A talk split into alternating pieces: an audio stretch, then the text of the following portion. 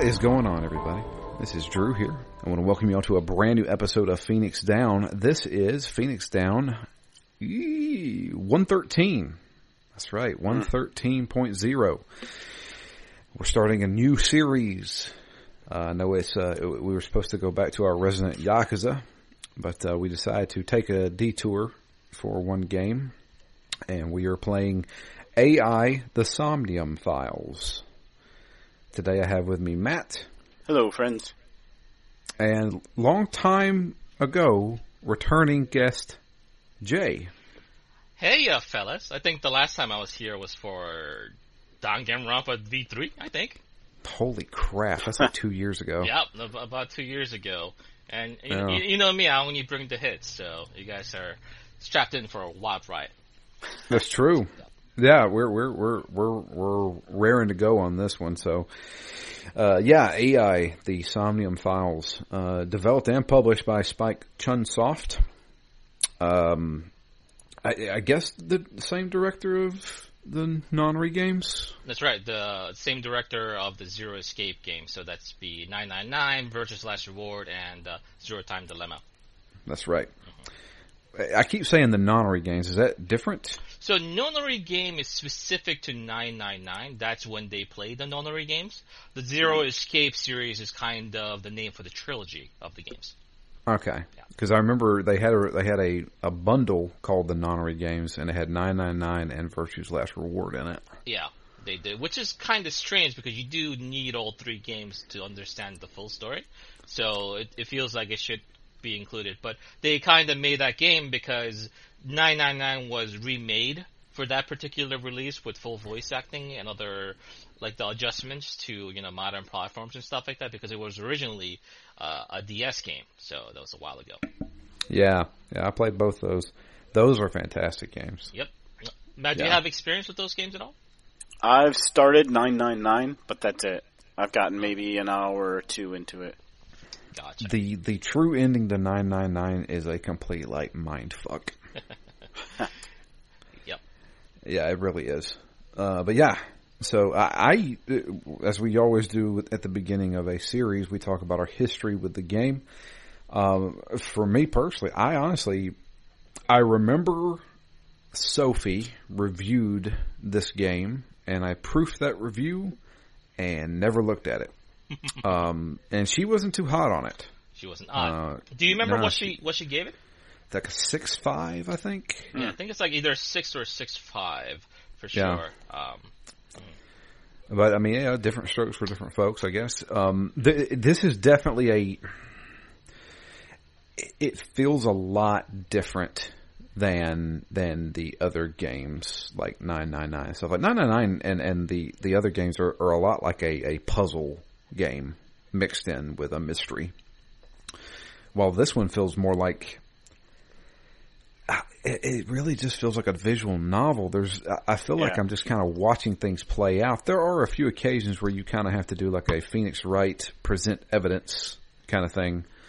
Um, but for the most part, I feel like I'm a passive watcher in this whole thing. yeah, so compared to like the Zero Escape games, where you have this very elaborate uh, escape rooms you need to kind of traverse and get through.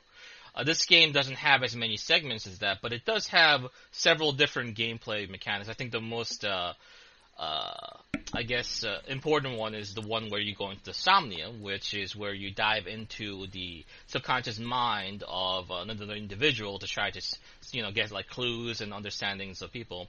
And think of it kind of like a sci-fi twist on the detective genre. You're trying to figure out uh, a per- particular possible serial killer who's at large, and you're trying to figure things out. And with the ability to kind of dive into the minds of people who might be suspects or who might be co- uh, connected to the events, it gives you a lot of different hints. But the interesting twist being is that when you enter a person's subconscious, you don't just get the facts. It's just it's not that simple. It's kind of in a dream where you're gonna see a lot of really weird and crazy things that happen that don't make a lot of sense. You're gonna need to be able to interpret that information to be something that's useful. So it's not Yeah. something that they can present in court and say like, well, in, in their in their somnium, in their dream, they killed this person, so this person is guilty. That's not how that works. It's obviously not something that they can point to and say definitively, but it's something that points you to the right direction. It gives you the right clues to take for your uh, detective work, and I think that's pretty fascinating.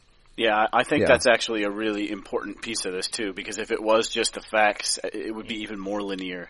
Uh, I, I really like the fact that it is dreams, and because it's dreams, you actually have to do more detective work to try and understand the, you know, the truth behind it or the truth underneath it. Exactly. Yeah. Um, the other thing being is that uh, when you are in a dream, it's not like there is no rules. There is also still a rule and regulation with that. You can't dream about something that you've never seen or you've never experienced to some degree. So it's not something you can just be pulling things out of your ass and then, you know, all of a sudden, oh, this person must be the suspect because they dreamt this. And then it kind of depends on it not being the case and all this because it still has rules within its illogic base. So you have to kind of consider that as well. So uh, Yeah. it's, it's, it gets kind of intense in a lot of the somniums, and I I know you guys went through a lot of different somniums, and there's some weird, crazy stuff that happens in there. Yeah, yeah, definitely. Um, the and the one- the one big thing that I always knew was like, oh, this has branching paths. You know, like much like the you know nine nine nine stuff like that, where there's multiple endings. Um, and one thing that nine nine nine had, or that this game has that nine nine didn't, was that oh, you can just have this wonderful flow chart and say, I screwed up here. I want to see what happens if I do this other thing. And you don't have to go through the entire game again. Yeah, Yeah, it's it's really interesting because it doesn't feel so much like different endings to me as much as you've only unlocked this piece. Like y- there, it, it mm-hmm. doesn't feel like we've gotten the whole ending because it, it very clearly leaves major questions open. Even if you Yeah. do everything right on a given path, you're you're definitely not seeing the whole story. Yeah, I, I, I noticed that too because I was like, okay, I got an ending, and I was like, okay, that that's weird. And then I got another ending, and I was like, oh, that's completely different from from what I believed. So I don't know what to believe. I almost take it more like uh, like G- Game of Thrones style, where it, each, character is going to have their own view on an ending, but none of them are necessarily the true ending. It's just from different perspectives. You get more story bits unlocked, which is kind of Right. a cool way to do it. It it, it, it, it makes it less linear, I guess, but also you, you kind of still need everything to get the whole story. I would I, Yeah. I would never consider this game done after just reaching the one ending. Oh no, no. If if that's that's one of the things that I would consider. Like for example, this would be a no fault by so uh, you know like Sophie's thing. If she just reached one particular ending and said like, well, I've seen enough of this game, and then she quit there, I could kind of understand like her uh her viewpoint of the game not being so hot. But when you have to kind of delve back and go back in, and if you don't understand how the flowchart works, I can I can understand it being kind of a, a daunting task to try to go back in to get the full ending. But visual novel players know that unless you get the true ending of a particular game, you haven't finished that game at all, and that's also true for this game too. Yeah, yeah. So, as far as my history goes, I I remember hearing about it via Sophie's review that I proofed. Um, for a long time there, whenever you were bringing it up, Jay, you brought it up multiple times. Uh, I was getting it mixed up with Thirteen Sentinels. I don't know why. I guess the art style's kind of the same. Uh, well, I think uh, they're both games that I have praised for their story and Yeah. their presentation. Probably is, is most likely the thing. Thirteen Sentinel is another game that I would love to bring, but the logistics behind covering that game, uh, if you've ever played it, and if you don't, if you haven't played it, then you don't understand. But if you thought my path and recommendations on how you need to play this game in order to make the conversations work was complicated for this game, that game would be like Alpha Protocol to like Mass Effect like three difference. God, It's, it's massive. The, the the branching path, the different character storylines you can do, and other things. It's, ridiculous. I'm never bringing that game, but I still recommend that you play it at some point. Yeah. The, the, I, the- God, I'm, I'm starting to realize that's what you, you bring to Phoenix Down is branching past the game. Everything. Like Alpha Protocol, the first game you ever did with us. That's true. It's like, Jesus Christ, I still have yet to meet a game that had that, yeah. that, Yeah, Yeah, that was it's- unique. God, I cannot suggest that game enough. It's rough. It really is rough to play. But man, this this the amount of of the ways things can deviate in that game mm-hmm. is wild. That game is, I think, the quintessential hidden gem if you think about it in a lot of ways. Yeah. Because reviewed terribly, but if you actually look past its failings, you're gonna uncover something that is truly unique and vastly impressive, even for modern standards. Did you? Uh, I have to. Uh, this is a little bit of a tangent. Mm. Did you play the Outer Worlds, Jay? I did. What did you think of it? Obviously, it's not an Alpha Protocol, but I mean, does it have the feelings of an Alpha Protocol? Nah, it, it gives me more of a Fallout feeling more than uh, Alpha Protocol. Gotcha. Yeah. Okay. Still fun though. I, I, I liked it. Yeah. I only got like two hours into that game and, and never went back to it, mm. but um, I need to. Uh, there's there's tons of games I need to go back and play, but I never did it. But Matt, how about you? Your history with with uh, AI?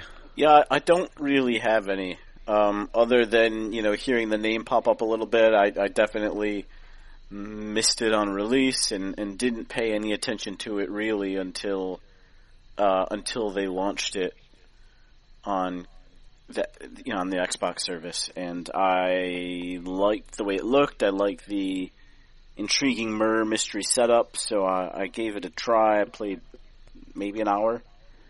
Thought it seemed pretty good, but just uh, didn't really have time to dive any further into it. So I was excited when it was recommended for this because was a good excuse to get in and, and see a lot more of the game.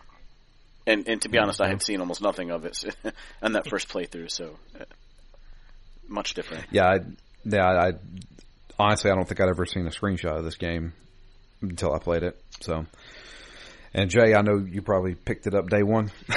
well, I I actually ended up getting a, a spare review copy uh, that Ken sent me.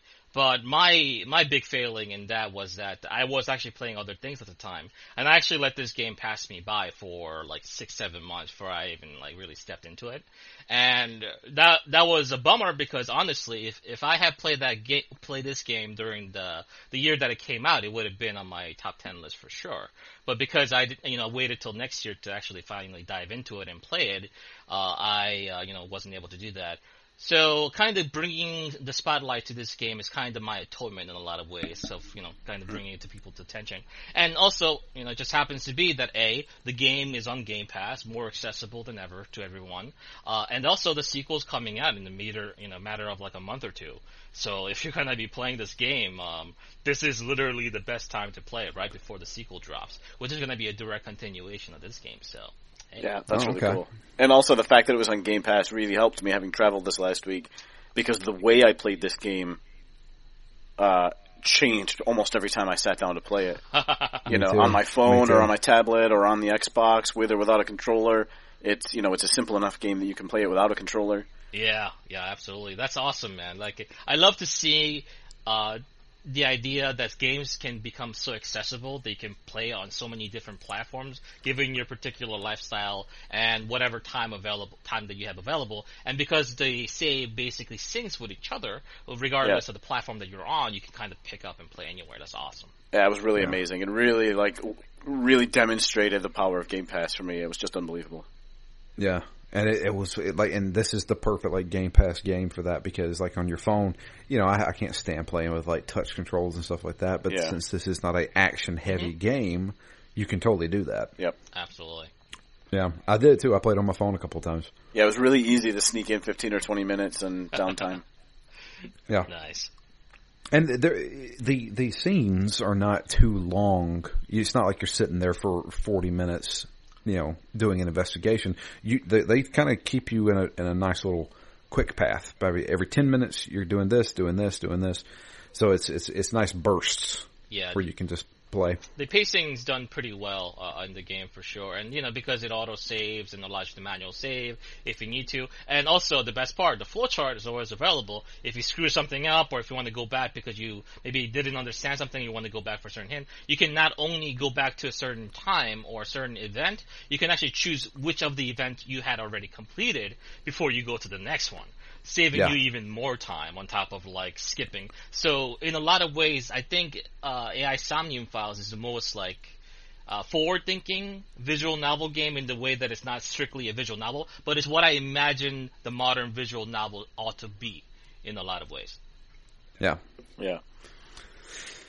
So, I mean, we've we talked about it. It is a it is a visual novel novel kind of game um, where the character you're playing as is Date, who is a, a detective in the uh, is I guess it's a borough of Tokyo. I'm assuming. Uh, you can kind of consider it like a special ops division of the police department.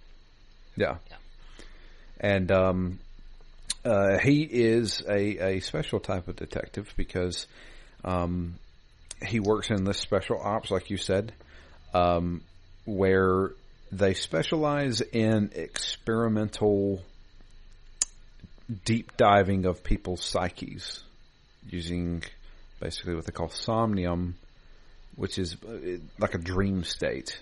Uh, almost a lot like um, uh, like Inception almost, Yeah, I could see that comparison for sure. Yeah. where you're sharing dreams with the other person.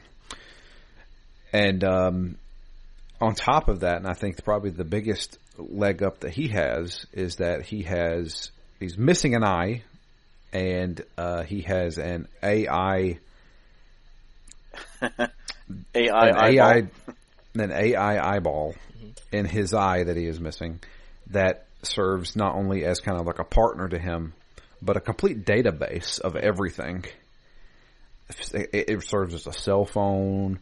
It serves as as uh, like uh, the internet, so he can look up whatever he wants to with it, and it has its own personality. Um, uh, Aiba Mm, is is the AI's name, and she uh, she also is synced to Date's memories and and basically his brain waves, so she can actually just telepathically talk to him, so he can be having conversations with her just in his mind.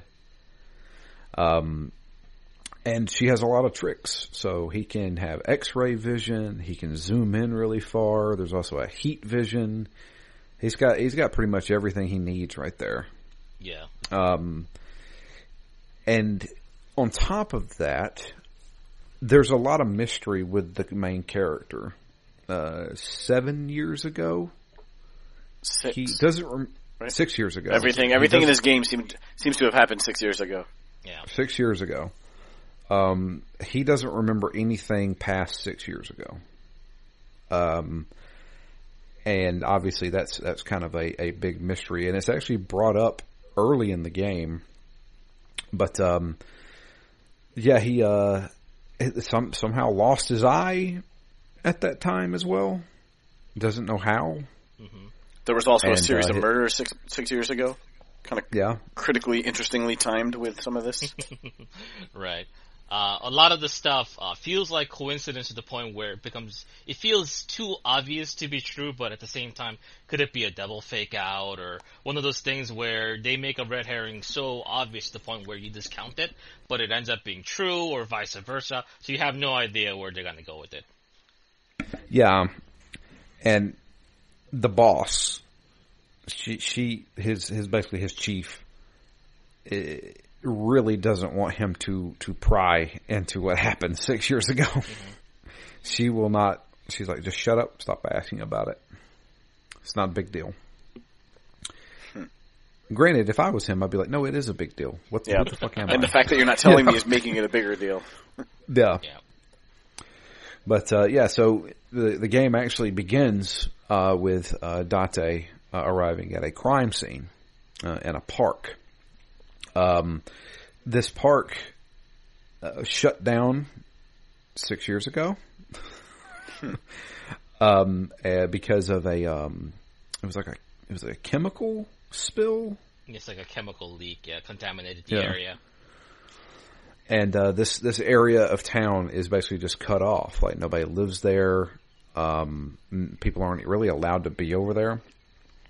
But the they had found a uh, or an anonymous tip came in saying that there was a body discovered there.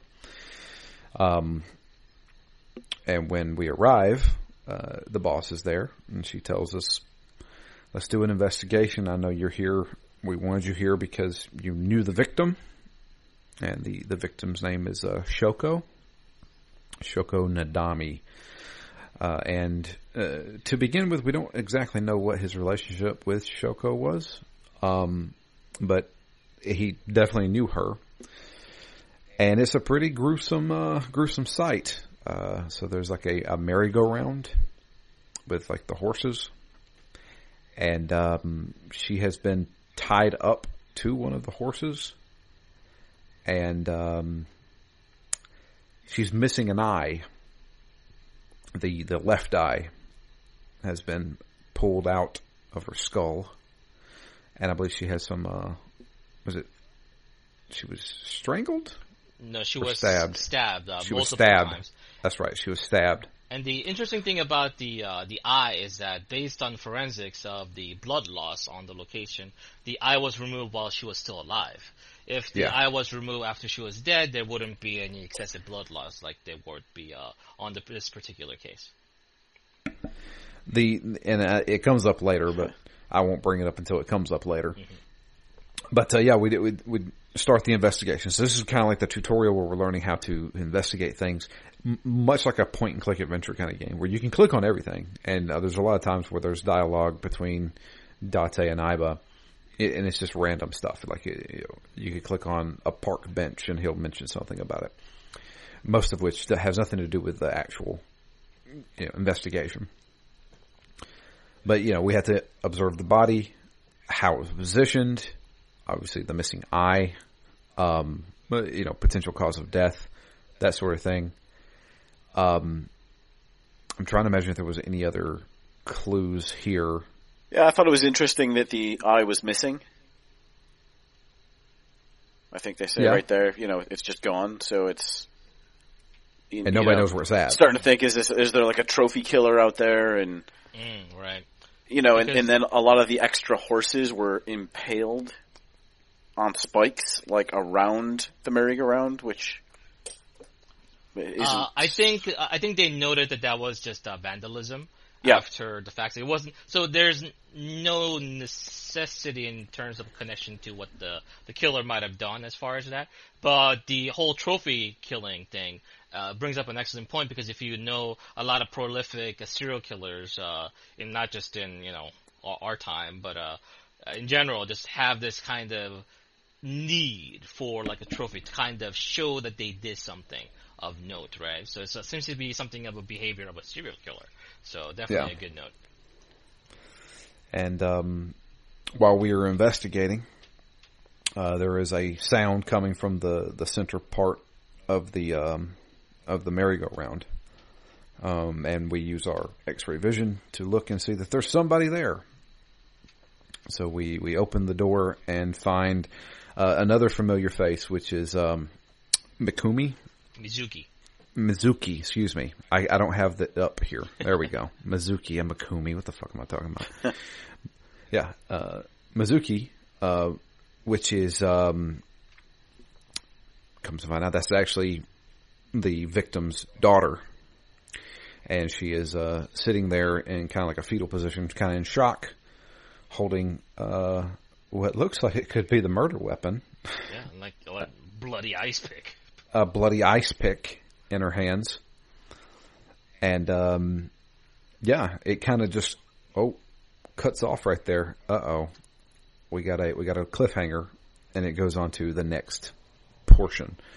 So the, it, it not only is this game divided into days, like which I think from what I can tell happens in the span of like a week, I'm thinking. yeah, About that, yeah. five six days, right? Yeah. And then in between there are like scenes. Okay, so this time on this day, this time on this day, this location, that kind of thing. So after returning back to the the police station, we try to uh, basically assess what we had just learned. Actually, be- the boss. before that, there is a sequence where they have you kind of go through a Somnium, our, our first, very first introduction to Somnium. That's right. right? In the in the dream world, it looks like an apartment, uh, and you're doing activities with uh, Aiba, who's kind of has this uh, humanoid avatar that she created. Uh, she says it's uh, to Date's taste, but he, he doesn't seem to agree, commenting that she looks like some kind of a humanoid shrimp of some kind. Yeah, a fluorescent shrimp. I Yeah. thought that was funny. yeah. That's right, and this is the other part of the game where you actually move a character around and have to investigate certain things in this dreamlike um, location.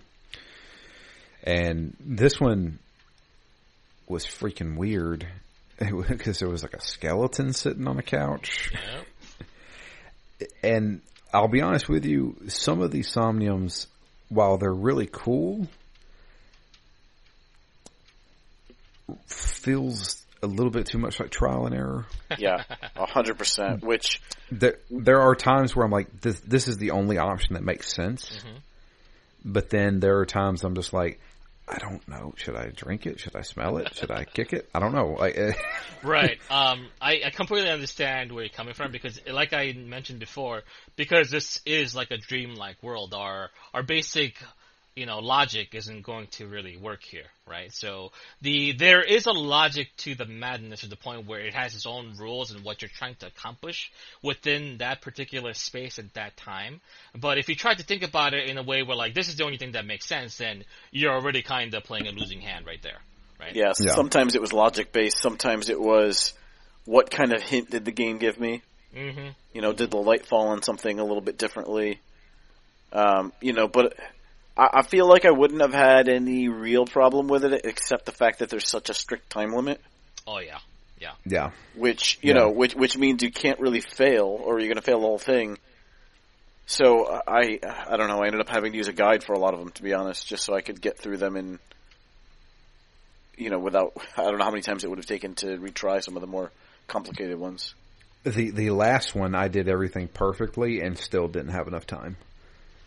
I had to strategically screw some things up so I could get a timie mm-hmm. Yeah, that would like only it's only 10 seconds now. You know, like one of those because that the last the last somnium that we did for this recording I like I, I like I did every, I was like dude I did everything perfectly. Yeah. I even I even messaged Jay. I was like I don't have enough time even if I did this perfectly. So it's it, there is some strategy involved there on like using when to use the the bonuses Yep. yeah, and, and when to hang on to them. So to briefly describe the bonuses to people that that don't know what we're talking about is that when you do certain actions, sometimes they come with these thing called timies, and what it is is a modifier to the next action that you want to use with it. So if you get a timie that says one and a half, and you use that timing on an on an event that takes 30 seconds, and you activate the timing and then do the event, it's going to take you 15 seconds instead of the 30 seconds. So, certain, in some uh, situations, you have to actually do events that have nothing to do with what you're trying to accomplish, just to try to get those timies to be able to, so they can use. Uh, if you do certain things that are either really terrible for the person that you're kind of diving into, to their like subconscious or things that are completely off the mark, you might actually be penalized for like a multiple multiplier, and that becomes used automatically on the next event that you do. So you have to be Yeah. very strategic in getting those timings and knowing how to use them. And like uh, Drew and Matt said, it can be challenging. I think there are like three challenging, particularly challenging um, somniums, and the ones that you, the the last one that you guys did happens to be one of the three.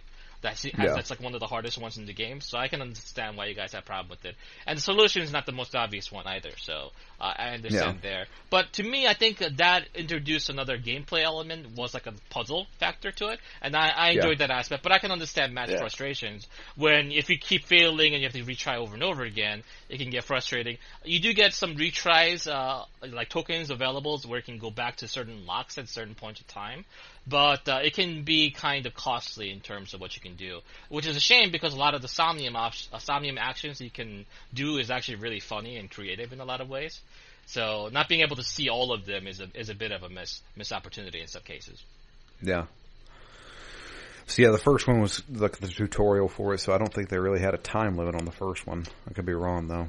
Uh, I think you're right. It just it wasn't a typical Somnium. It was just Aiba uh, delving into um, Date's dream, right? Yeah. So it wasn't a typical Somnium where you're going into the mind of another individual where the actual danger comes. So this was kind of a laid back, showing you the logic within its own dream and giving you kind of a little hint because you keep seeing this figure, this uh, this individual kind of flashed in and out of existence, and Date claims that he has no idea who this person is, but like we established with dreams, you can't dream about something that you've never seen, someone that you've never, you know, spoke to, whether it's in person or on TV or whichever. So, mm, you kind of begin to feel like, okay, maybe this is someone that maybe Date knew before he lost his memory, and is kind of hidden away in his subconscious. It's kind of the Yeah. hint that you might be able to get from here. Whether that's true or not, uh, comes later. Right. Yeah, yeah, and the extra So- confusion that comes from maybe it's just somebody that's on TV. Yeah, exactly. Yeah. So there's there's a lot there to uh, to keep in mind. But yeah, so I, I to be honest with you, I can't really remember much of this this tutorial Somnium. No, no, it's, uh, the Somnium itself is not uh, that important. The only thing that I think that's important is this uh, like individual that keeps popping out is this man. Uh, we don't know who it is. They don't tell you who it is, but it seems like he might be a part of Date's history. And then basically the Somnium ends at that point, and then we go to day two where you were talking about being at the HQ. Yeah. If if there was Yeah, a we're trying- slightly easier way to do the somniums, I, I thought it was a little strange that you just go through these mental locks. You're like checkpoints throughout the somnium, and there might be three or four or six of them. If they told you the clue beforehand, I think it would have been a little more interesting to try to decipher the the appropriate route through the somnium. They do actually give you a one sentence hint as to what you're trying to accomplish as an overall goal to uh, get past the one lock. Uh, it's like that on the like the upper left corner of the screen. I think you might be able to expand it to view it. But yeah, it's it's it can be very cryptic, like you said. But in all honesty, I would say like give it like one try without a guide just to see how far you get, right? And if you feel like you need the guide, then you know feel free to use it. It doesn't really give you any spoilers. But the only thing that you might be kind of robbing yourself out of is because uh, the, there might be multiple different solutions to a problem, and you might be able to figure something out that the guy doesn't even tell you that you might end up enjoying more. So, you know, there's always that Yeah. option. Yeah. Yeah. So back at HQ, we're talking with the boss uh, and basically assessing all the information that we have, and possibly, you know, who may have done this. Um, looking kind of bad for Mizuki. She's uh, sitting there with a murder weapon. She's in the vicinity. She's not talking to anybody. She's actually in a mental shock. I guess because she saw her mom dead.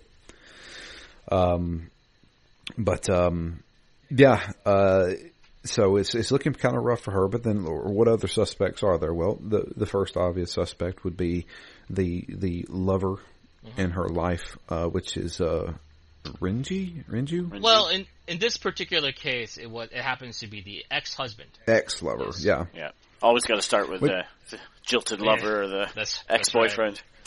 yeah. And uh, Renju, uh, nobody knows where he is. Um, they need to uh, probably find him. Um, but that's that's obviously another uh, another potential suspect in this.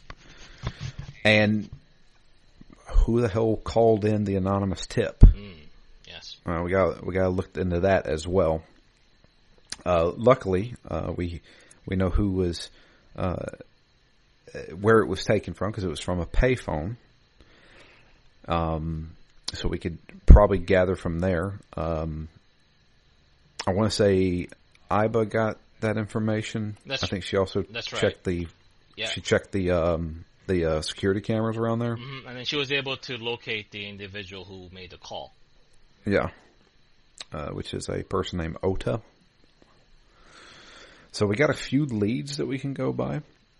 Um, and I think we, yeah, we, we hit the streets before we do the next Somnium, right? That's right. So you have a couple of options in order to figure out where you would like to go. But before that, uh, in the boss's office, did you guys notice like how much props and how much stuff that she has on her walls? Like nonsensical stuff too, like Christmas trees and happy birthday celebration stuff. Did you guys try to click on any of that stuff and get additional like flavor, uh, flavor conversations? I clicked on everything in there.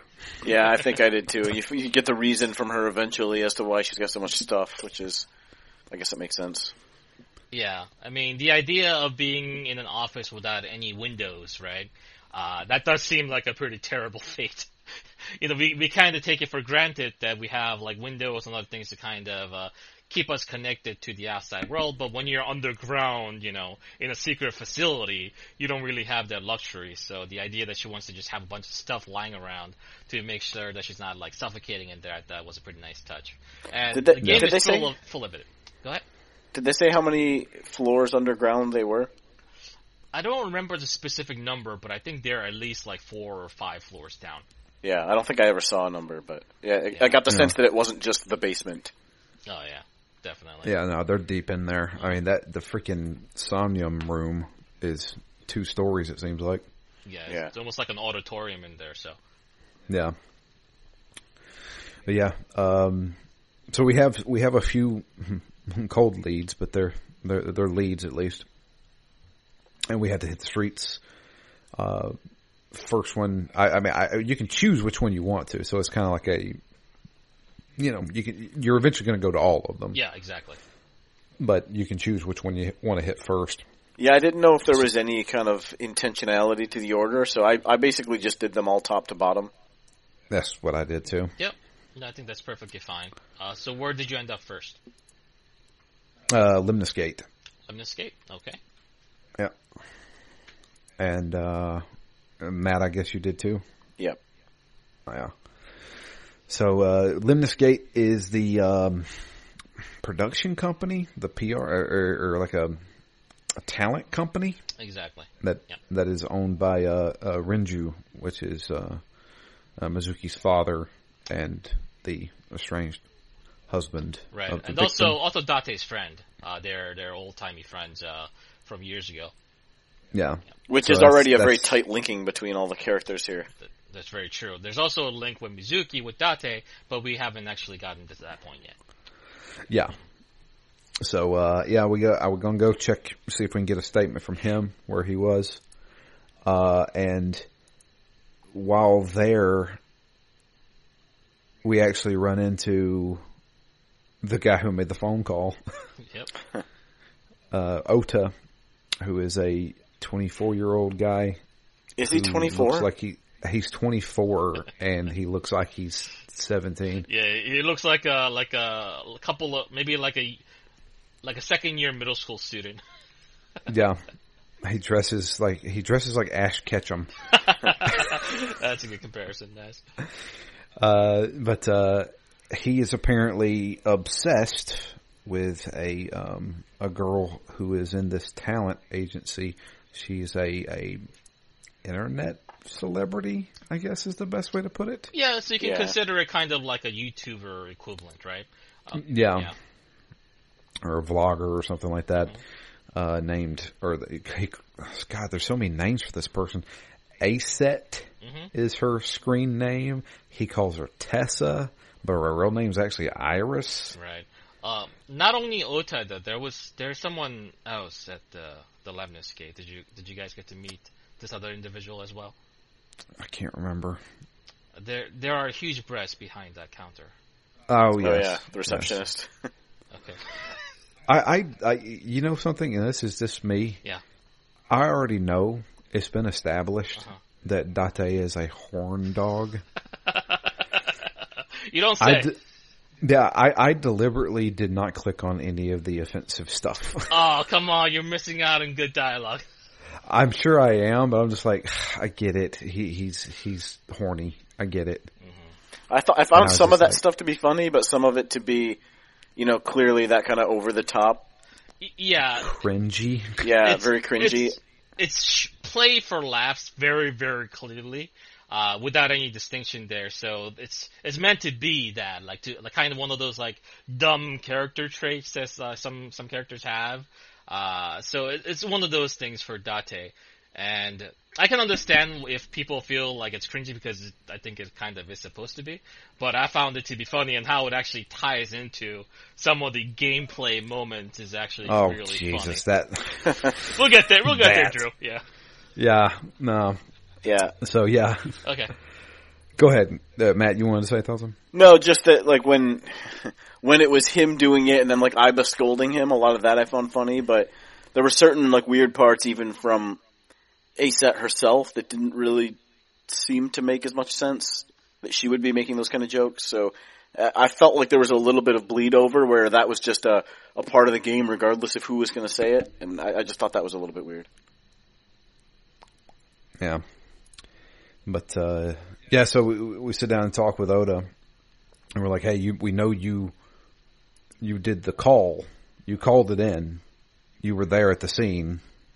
And he's he, he for a long time there, he didn't want to even talk to us. He's sitting there on his computer, and um, Aiba is able to basically hack into his computer and say, "Oh, he's he's he has a fan club devoted to A-set, and he is pretending to be trolls and haters of A-set while defending her at the same time." That's such a terrible thing to do, by the way. Like, what an awful thing you can do to a person. Sounds like a lot of work. Yeah. too. Yeah. and he's he's really wanting to the senpai to notice him apparently. But uh, it's it's he's like, okay, well, I'm going to use that against you. So it's like, I know you're doing this, so why don't you answer my freaking questions? So he finally admits, yes, I I made it. I made the I made the phone call. Why didn't you just use your cell phone? I dropped it in the I dropped it in a puddle. It doesn't work anymore. Okay. What were you doing there? And he's like, well, me and Mizuki went there. Okay, why? Well, I don't know. Mizuki wanted to go there. He kind of left it at that.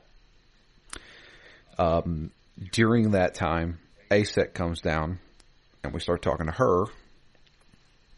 And she is really wanting to become like wanting to follow Date around to be like an investigator. She seems to So have a she- big interest on detectives and things of that nature. Maybe rom- Yeah. romanticizes it a bit. Yeah, I, Yeah. I, I got part of it being that, and part of it being maybe she thought that she would get good material for her channel. Yeah, that too. Sir. Yeah. Yeah. So she kind of blackmails Date and is like, okay, I've got video of you, me running to you and hugging you, and I'm going to post it to all my followers unless you let me come with you. Yeah, two instances of blackmail in the last like four minutes of game. Yeah, for real. And Dante's like, all right, fine, you can come with me, but you're deleting that afterwards. Well, the thing about it, Matt, I, I'm glad you pointed that out because think about it from a karma standpoint, right? Date blackmails Zota, Iris blackmails Date immediately after, like one after the other. You know, it's just good old Yeah. karma. Everybody's got dirt But- on somebody. Yep. the the one thing I can't remember is Renju himself. We went there to meet with Renju. He wasn't. think- he wasn't there. Yeah, He wasn't there. Eventually, Renju does talk to the police. As I remember, they said that he he he gave his statement. Yeah, he gave a statement, but they didn't have any evidence to hold him there, so you know they just basically let him go. Yeah, basically, he said he was at Lemnis Gate all night, and they didn't know anything about it. So, um, what do we do? We decide to we go back to the park, right? That's right. And and and want to do another kind of like quick investigation after everything's over with. And I can't, dude. Like, we're starting to get into the the parts that I'm like I'm fuzzy about because I did this three weeks ago. Yeah, yeah, yeah. That, that that's no problem. I can I can uh, shine the light whenever you're unsure. Just feel free to tag me and I can I can help you out. Yeah, So so we go to the Bloom Park and Iris at this point has a lot of different theories about uh, things of like Eye of Providence, Eye of Wadjet, Horus, Egyptian gods, and it's one of those situations where she's bringing up a lot of different topics and theories for whatever the connection might be. So she absorbed the idea that there is an eye missing, and she's trying to maybe link it to any possible conspiracy theories or any, you know, like really interesting ideas for what that could possibly mean if it was like a serial killer, if maybe it might be some kind of a ritual killing, right? To Right. like a sacrifice for like the Horus, the Egyptian god, whose symbol is like the the left eye of uh, like Providence and stuff like that.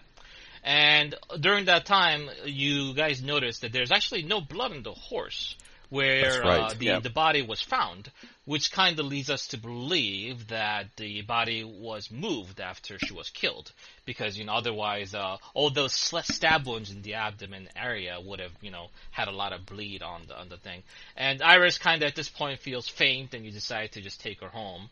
Uh, Yes. and then uh, you know we, we go over to Iris's home. Uh, there's a woman there, um, and the interesting thing is that this is actually the same woman that we saw in Date's dream. That's right. So clearly, Date must have seen this person one way or another at some point, but he has no idea who she is. But her name is, Hitomi, she's a school teacher. And uh, she's known uh, Renju through high school, and she's, of course, Iris's mother. Uh, you know, she had Iris when she was very young, when she was like 19 or something like that. Uh, and when you actually enter that room, you actually notice that this is the apartment that Date's previous dream actually took place in. The same furniture, the same picture on the wall, the same iris flower uh, as well. So it feels like Date's connection to uh, this person Hitomi and this place. There must be something deep there, but Date is not able to put any, uh, you know, any, any ideas to it. And uh, he, he also notices that Hitomi he can't use her right arm anymore after some kind of an incident. It also Yeah. raises some interesting questions about the somnium itself, and can it be predicting the future? Is it just a dream? Is it you know? Is it is, is it more than that?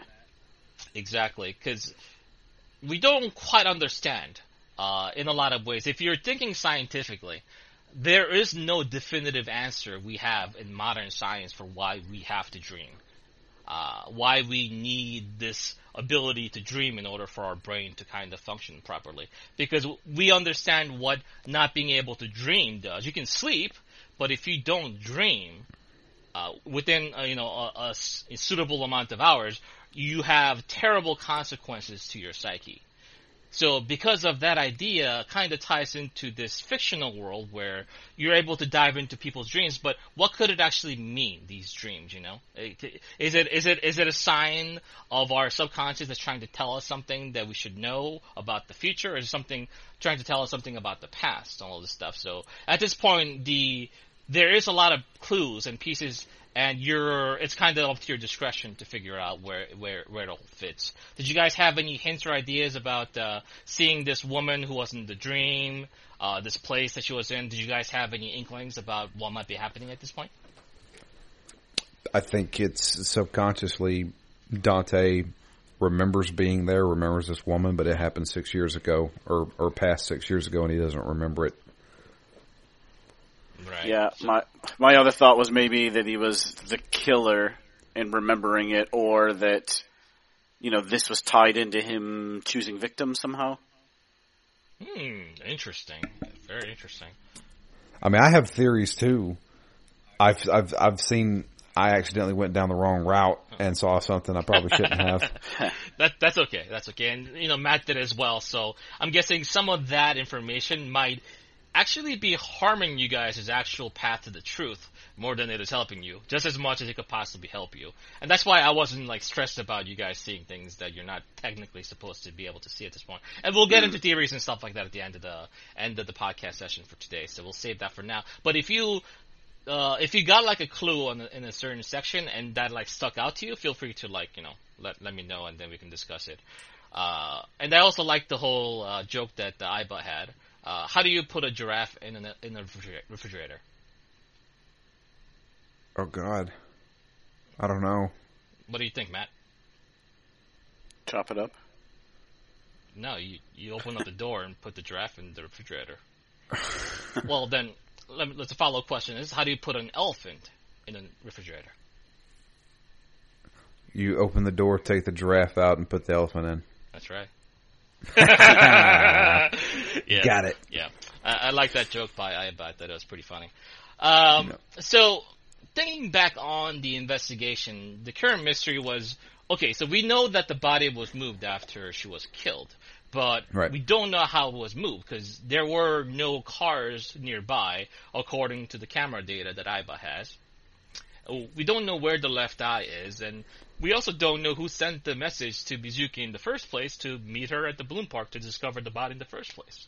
That's right. So these are all questions that we have that we have no answers to. And Mizuki, of course, is non-responsive. She's still in a state of shock and not able to talk. So we decide that uh, it's time for us to go ahead and sync, which is kind of the way for one person to enter another person's subconscious through the uh, through the machine.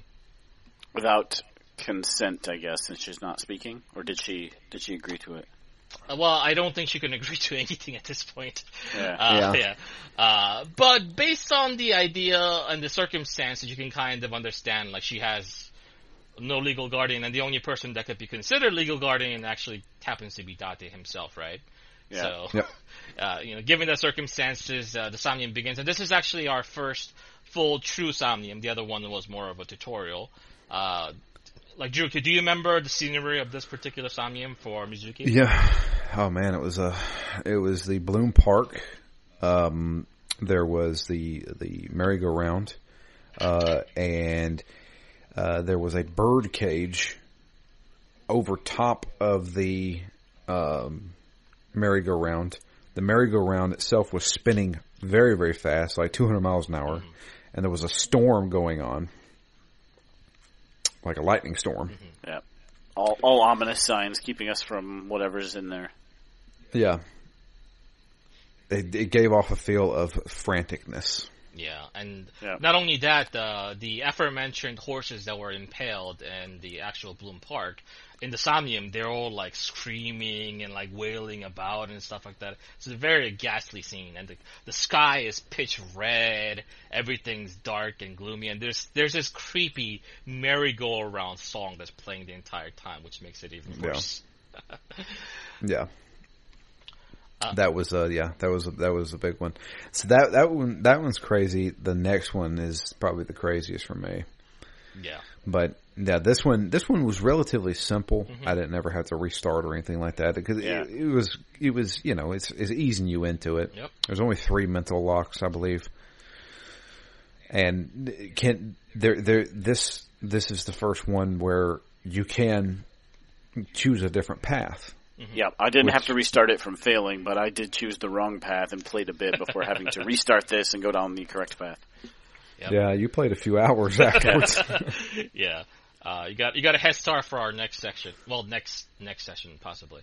Uh, Yeah. But uh, all things considered, uh, the idea is that uh, Mizuki uh, is clearly in, in in a state of trauma. Uh, this is like Mizuki's a literal twelve year old girl. Uh, as even though she can be, she's a very exceptional person for her age in a lot of different ways. That we'll, that we'll continue to discuss. Uh, she has seen something that is going to haunt her for the rest of her days. You know, the idea that uh, seeing her own biological mother uh, killed and then paraded on a, on a, on a merry-go-round, uh, where she had previously had positive memories, is something that could you know basically shock any person to their core. So the Yeah. the state of the somnium kind of shows her state of mind in a lot of ways. So that's kind of where we're at. And the idea, the somnium activities themselves aren't too important. Uh, but there is this one particular choice where, like Drew said, there's branching path, where you have two different bird cages that you can approach in a certain situation. Uh, one is a bird cage that has pictures that is torn up inside of it. The other one has a bunch of balloons. And, and for the purposes of our playthrough, just to keep things nice and consistent, we chose the left bird cage, which has those pictures of the uh, the, the pictures that are kind of torn up uh, in there. Do you guys remember what the the picture was? yeah, it was a picture of her and her mom and her dad at the park. And they seem Seemed like they were having a fun time. Yeah, they seem like they're having having a good time. Uh, and then you basically put those pictures together, and uh, going through a couple of more steps, you basically are able to approach Mizuki, who's still you know trapped within the place, and kind of. Uh, well, I think there might be some other ways, but in this particular instance, I think I, I gave her a hug to kind of let her know that she's going to be safe, she's going to be okay.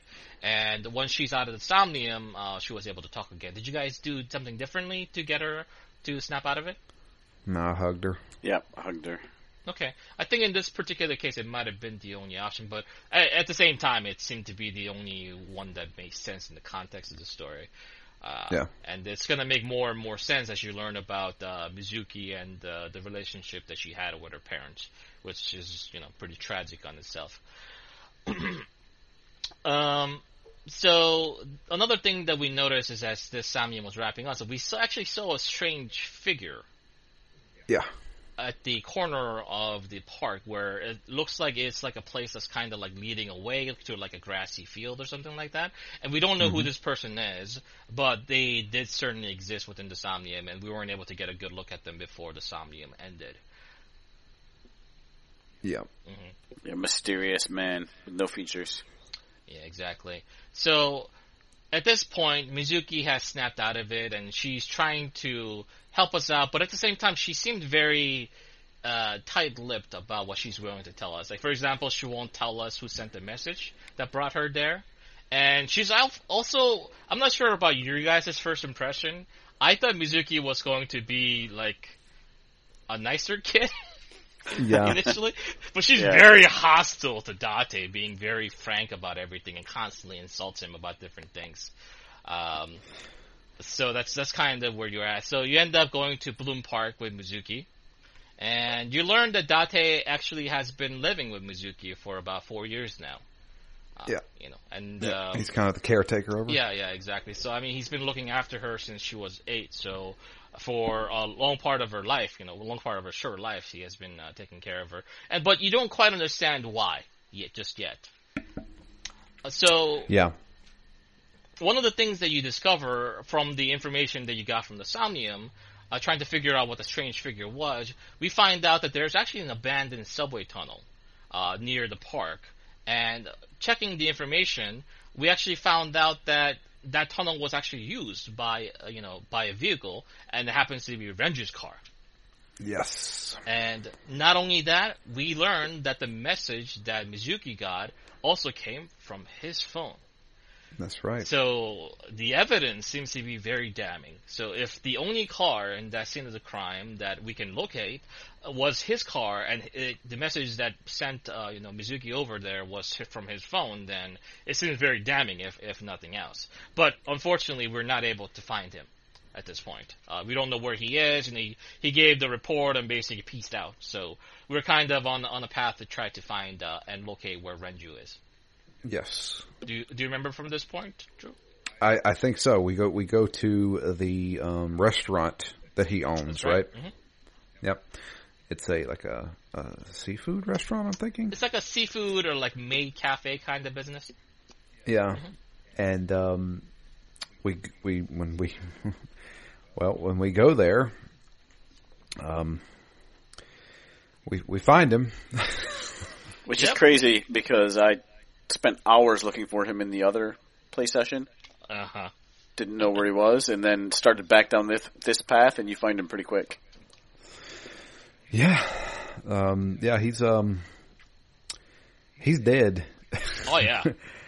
So we uh we go up to uh so it's on the second floor, and when we get off the elevator, uh he is uh strung up by a hook that is in his mouth, like a fish. A giant fish hook, yeah.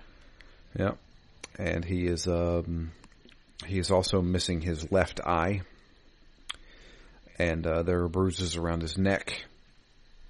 And uh, it seems like the the cause of death would be uh, strangulation. And he's being held up by um, a wire with the hook, and the wire is then split into three and connected to these uh, beer kegs. Beer, beer kegs are heavy enough to hold him up there. yeah. That's. Just think about like Mizuki, who just kind of snapped out of the shock of having found her mother in that state, and now just after, like literally like hours after finding her father in an even more horrifying scenario. It's Yeah, oh man, it's just awful. that uh, we do decide to do a little bit of investigating here while we're here. Uh, there's a couple of things that we do find. Obviously, we, we find his eye is missing. We figure out the cause of death. Um, but the more important thing is there's a um, there's a barrel sitting there, um, and we look inside the barrel and we find Renju's watch. That was a tough one for me because I looked at the barrel once and didn't like didn't notice that the watch was in there, or didn't notice that I could X-ray it, and then spent a lot of time clicking on every single thing multiple times Ooh. in this scene before I got back to it and stumbled back on. Oh right, I just missed this. Yeah. Missed Uh, one one thing. one good thing, at least in this kind of scenario, is that if you play the older Ace Attorney games where you're kind of like pointing and clicking on things to examine them, is that they allow you to leave the place before you've seen everything that you need to in mm. Ace Attorney. Yeah. So you end Yeah. up bouncing between different locations, not understanding what you fail to notice.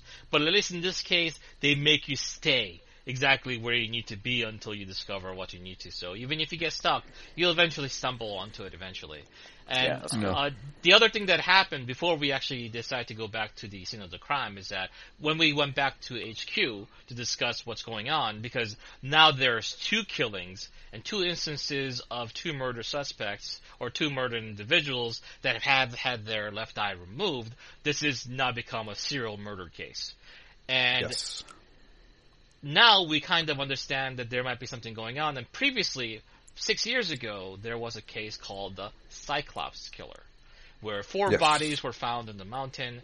And the only interesting thing is that in that particular case, the right eyes were removed, and all four victims were young women. And according to the uh, to the information that the HQ uh, has, is that they never been you know captured. But when Date says like, "Hey, this the Cyclops killer guy is killing again," they're very very firm on that. It can't be the old Cyclops killer. It must be either a new one or a copycat killer because it can't definitely be the old one. But they Yeah. won't they won't tell Date why, which is kind of frustrating. But we'll get there eventually. But yeah, going back to the uh, the location with the barrel and the wristwatch. Yes. So we find that there. We find that very interesting. We're like, what the hell? Why is this watching here? And um, the we get other things about that location at a later time when we're basically assessing again. Um, trying to imagine if there's any other evidence we find here. There's remember. uh, a bit of evidence in terms of the records from the elevator, where Yeah. there is uh, a record of the elevator being used uh, the night before around the time of the murder. So meaning that the elevator was most likely used to transport the body upstairs. Right, right. So yeah, and the, we at this point we really have no suspects for this one because our main suspect is now strung up. Yep. So we're kind of back to square one. So we have to go ask around people who who knew him. Um, obviously, Mizuki was at the police station. Um, so we're trying to figure out. All right, well, who's been around him? Oh, Ota's been around him. Anybody who's been at Lemniscate. Um, A-set's been around him. So we're going to need to figure out where these two people are. So we have to go and check out with Ota. So we go to his residence, which also happens to be a uh, restaurant. Um, but Ota's not there. We do end up talking to his mother. Um, I have her Mayumi. Yep. Mayumi. Yeah. Mayumi. Mayumi. And Mayumi, um, uh, when we talk to her, she's kind of, she's kind of in a, in a fit right now. She's like, I don't know where he is. He's probably with that witch that she keeps calling her. And like, what witch you talking about? He said that, that internet celebrity he's always gawking over. Oh, A-set. Gotcha. Okay. Um, and I'm trying to think of anything else that she has. I, I know at the restaurant we find, you know, we, we observe a few things. Uh, she has a a, uh, a knife that has like floral patterns on it. Seems like she was getting ready for the the the next dinner group to come in, kind of thing. Yeah, not, not a Um, very well attended restaurant. Yeah. No, Nobody's there. no. Uh, and her husband's out. Uh, he's he's probably going and getting getting some supplies. kind of thing. And we're like, okay, well, if you see Ota, please let him know that we're looking for him. Uh, I, I can't remember if there's anything else we learn here. I, I think that's about it. But I think this is around the time where you feel the notion that there is something off about this place and her. You don't know exactly Yeah. what it is, but there is something that either she isn't telling us or something else that might be going on. Which makes sense. I mean, if she's trying to protect her son, right? You don't want to be telling the detective everything, but there might be something else on top of that, which we'll learn in the future. Yeah, yeah. So the only other thing we can do is try to locate A-set. Um, and I can't remember where we find her. Did we find her at Lemniscate? So we go to Lemniscate, and she's actually there, but she's recording a podcast and not That's available right. to talk. So we end up leaving a card for Ota, uh, flirting with the receptionist a little bit, of course, and then you know taking our business to the bar. That's right. We go to the bar. Is that where we we take Mizuki with us? Uh, yes. Uh, so Yeah. you know, we take Mizuki, but at the same time, we learn some very valuable things uh, at this place because we have a bit of a, a bit of a, I guess like a, like an information dump to some degree, where we learned that this is actually where we met Renju for the first time four years, uh, and and then four years ago, uh, that's around the time where he was uh, taking care of Mizuki.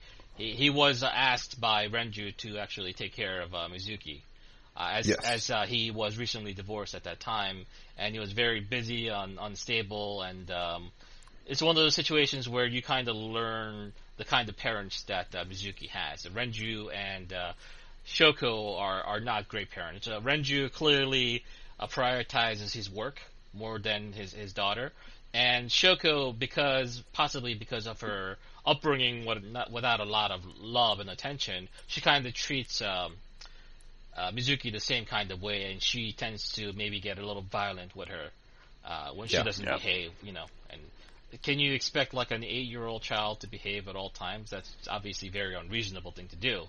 So because of that, I think Date understands the need for Mizuki to be in a different place. It's not a good place for her, so he decides to take her in, uh, which is very nice of him because I think, given the circumstances of his own situation about not knowing anything past the last two years where he has been, you know, around and being a detective and everything, being being tasked with taking care of like an eight-year-old child might be a, a bit too much of an ask to literally everyone else. But you know, Uh, I think this is kind of like those little hints at the the character of Date because you see this guy who's kind of a horn dog and a bit of a, a smart mouth, but he truly does care about people. And I think that's one of the things I, I liked about it. They don't really tell you straight out, but it's these little things that he does and he did in the past that kind of tells you the person that he is. Yeah. Yeah. Definitely. Did they make any made them up. in, indication of whether he Date was a detective prior to six years ago, or is that just all still kind of unclear? So at this point of story, I don't think they go into it. There's going to be a later time where Boss is going to give us more information in, in terms of Date's history. But at this point, we don't really know. It's kind of up to our imagination. Uh, one more thing that we learned uh, at the bar is that the Renju apparently had dealings with the, the Yakuza gang, who's uh, has their territory here called the Kumakura gang. Yep. And uh, That's right. Yep, this is the place where we decide to say like, hey, we can't take Mizuki to a literal yakuza den, so we're gonna give uh, you know Mama, who's the the uh, the owner of the bar, hey, like, can you please take care of Mizuki? And we kind of slip, slip out, you know, saying that like, hey, we'll be right back. But then we end up taking the trip down to the yakuza office. That's right. Mm-hmm. That's right. And we go to the Yakuza office, and uh, these guys look straight at of out of Kamurocho. yep. Um, there's uh, uh, two guys sitting there, and uh, the the kind of the boss uh, sitting behind the uh, the desk there. They don't take too kindly to police being there, uh, so uh, they uh, and we're like, hey, we just want to uh, we just want to get some information. Well, they don't want to have anything. They don't want to have anything to do with it, so they actually attack us, Which also feels um, familiar. which also feels very familiar. That's true. You guys been dealing with that uh, for the last uh, couple of. How many months have you guys played the Yakuza games for at this point? It's it been like God. half a year? half a year, over half a year. over Yeah. half a year. So this is Yeah, we very started familiar last year. territory for you guys. Yeah. for sure. Uh, one thing that we did note is that uh, at the office, there seems to be like a cigarette butt that's still kind of uh, smoking. And checking the information with the thermal imaging that Aiba provides, we noticed that there was actually someone sitting at the sofa who was smoking not until just a couple minutes ago. And this is where we kind of get suspicion that someone was here. Why don't you Why don't you tell me the information? You know, and then that's when they decide to attack us with uh, some pretty hardcore gear. With a fucking minigun. yeah, right in the office. Yeah, a dude pulls out a minigun and starts shooting at us. And this is the first time I've had like an action scene. And so like, oh crap, I've actually got to aim and, and, and shoot something and, and stop something. But, uh, we're able to uh, disarm those guys and knock them out. And of course the boss is just still kind of sitting there. And I found it, I found it interesting because Date, I think this is where his memories kind of lapsed. Like he's like, "You're not the boss. Where's the actual boss?" And he's like, "That's my dad. He's dead." Uh, I think that's not his dad. I think that's his brother. Uh, His brother. yeah, I think he's. I believe his brother Rohan is his name. But um, Rohan, according to what Moma said, who's the new chairman of the Kumakura, uh, died last year uh, via suicide, and Moma basically took over six years ago. So there's Right. there's that number again, six.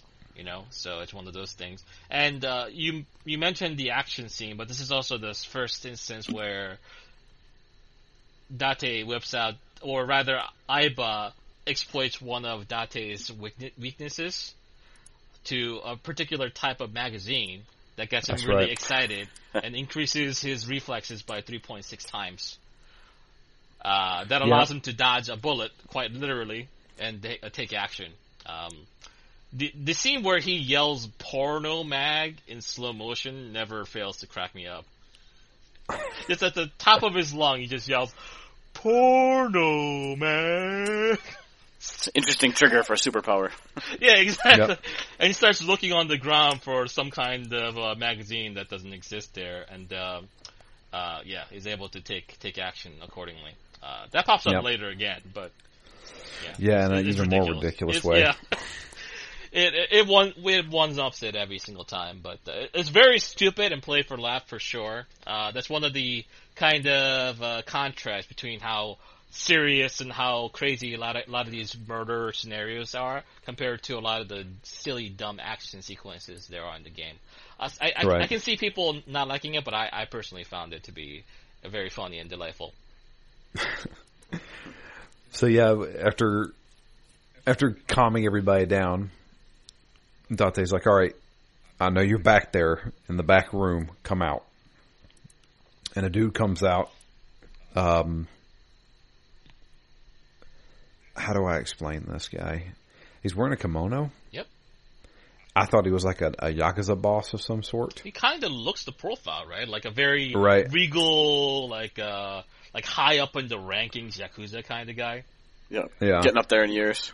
hmm and um, we recognize him. It's uh, So Sejima. Is that his name? Uh, yeah, so Sejima, and he, Yeah. he's a congressman. He's a congressman. What the hell's a congressman doing in a yakuza den? And he he really doesn't want to talk to us at all. Nope. He's like, I don't I don't have anything to say to you. Okay, well, what the hell are you doing here?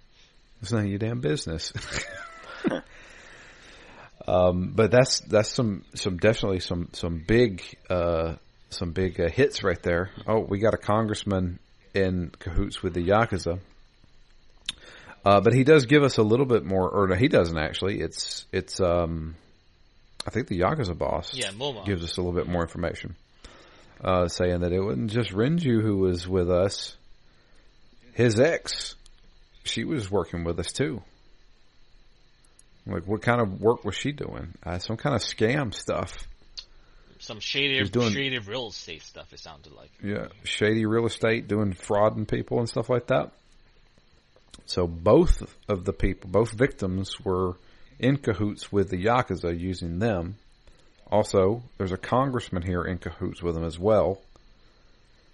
You're like, okay, the plot thickens, I guess. Indeed, but unfortunately for us, the uh, all the Yakuza people uh, actually have like excellent alibis because they had like a meeting thing where they were all accounted for. So it's Yep. clear that they were not present for these actual two murders at the very least. Yep. So we have to just basically end it there. But um, after that, we do finally get to talk to Iris A-set. Actually, we we actually get a call from Lemniscate saying that hey, Ota is here. That's right.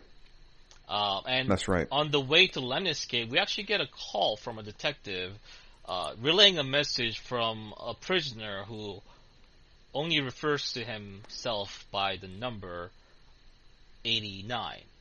And he says that he knows Shoko's killer, and he already predicted that there would be a second murder, which we verified by Renju's death. So we don't know who this person is, but this person seems to say that like, hey, I have the answer if you want to talk and if you want to try to get me out of here. Uh, but we Dude, don't, I- we don't, we don't try to uh, get this information just yet because we're, I totally forgot about that. Yeah. That you're, you're you're jogging my memory right now. Yeah. Like, oh right, that did happen. We never even followed up with that. What the hell? well, yeah, we a have, threads. Yeah, exactly. We we have our immediate threats to follow. So some dude saying, you know, like, "Hey, I know who the killer is," is not exactly on uh, Date's top priority, which I under, which I understand.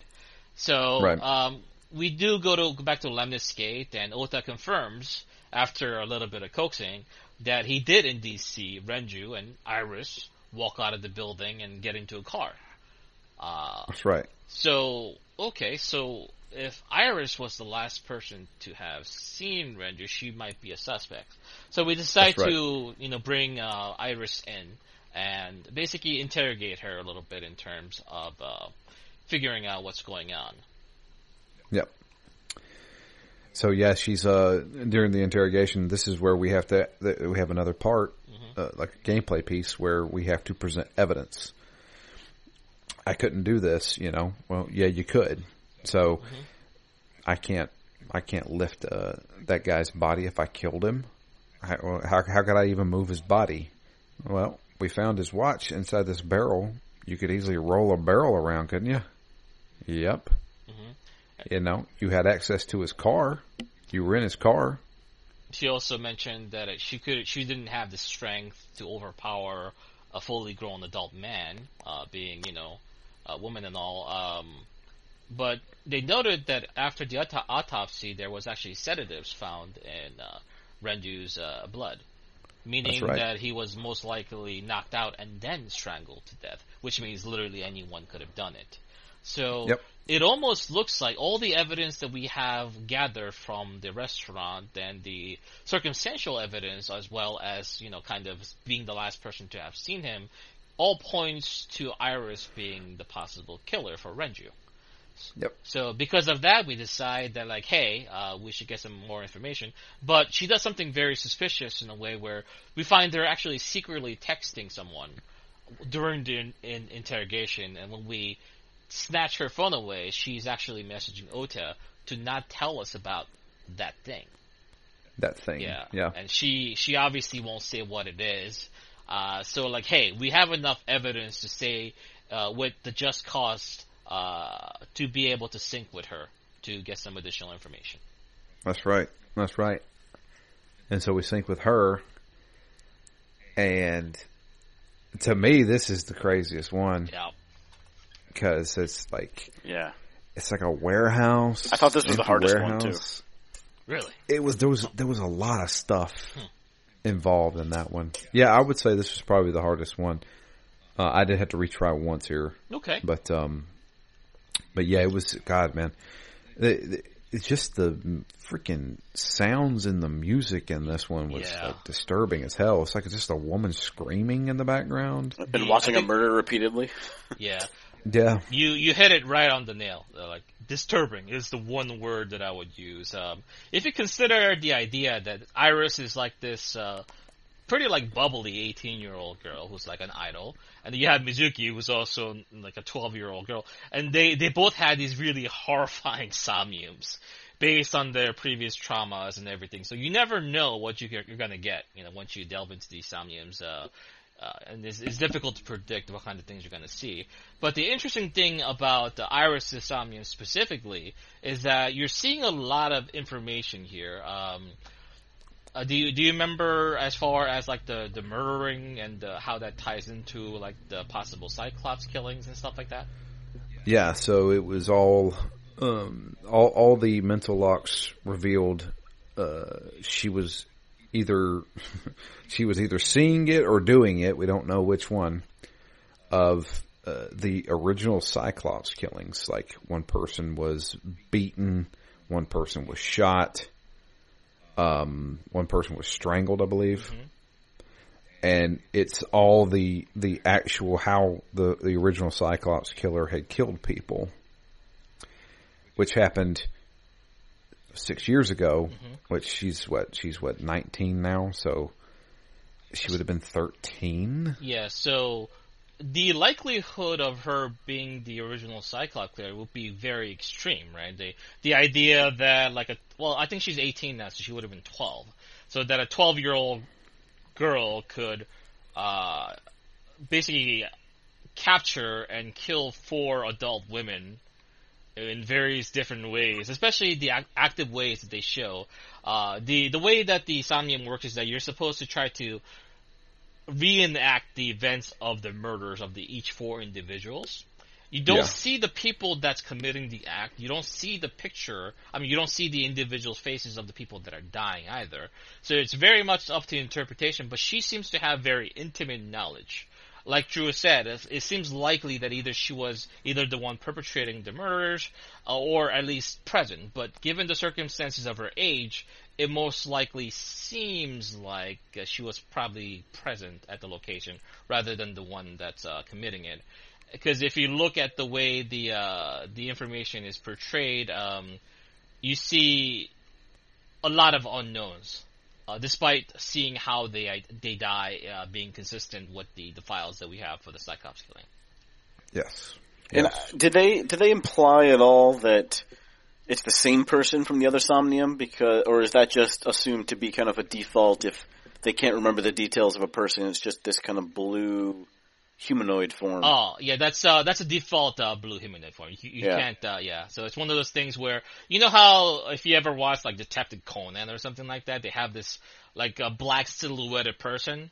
Uh, that's just kind of like a person of mystery of you know it doesn't point to a specific person, uh, so that it kind of opens it up the uh, the mystery to be whoever could be. You know what I mean? Yeah. Yeah. yeah. I, have never watched Detective Conan, but I have watched Detective Conan meets Lupin the Third. I don't think I watched that. Was it good? It's actually really good. Oh, sweet! I'm, I'm going to track that down. I love Detective Conan yeah. and Lupin the Third. So. Nice. Yeah, no, I like Lupin a lot. Nice. Um, but yeah, um, so I, I accidentally did the wrong path here. Did you complete that path to its completion, Drew? Or yeah, you did. Okay, so you saw something a little ahead. I saw time. something. Yeah, yeah, I saw something. Don't, I was like, Ooh. don't tell Matt. I won't. Not yet. Okay. Okay. All right. Mm. And I was like, uh oh. I was like, oh, this is this this is looking bad. Oh, the plot is but, you know plot thickens. yeah, yeah. But uh, yeah, after so obviously she's like, okay, well, did she freaking did she, did she do them? I don't know if she could do them, but she obviously was there. Mm-hmm. Um, because she's she's recreating these acts perfectly in her in her dreams. So I don't know.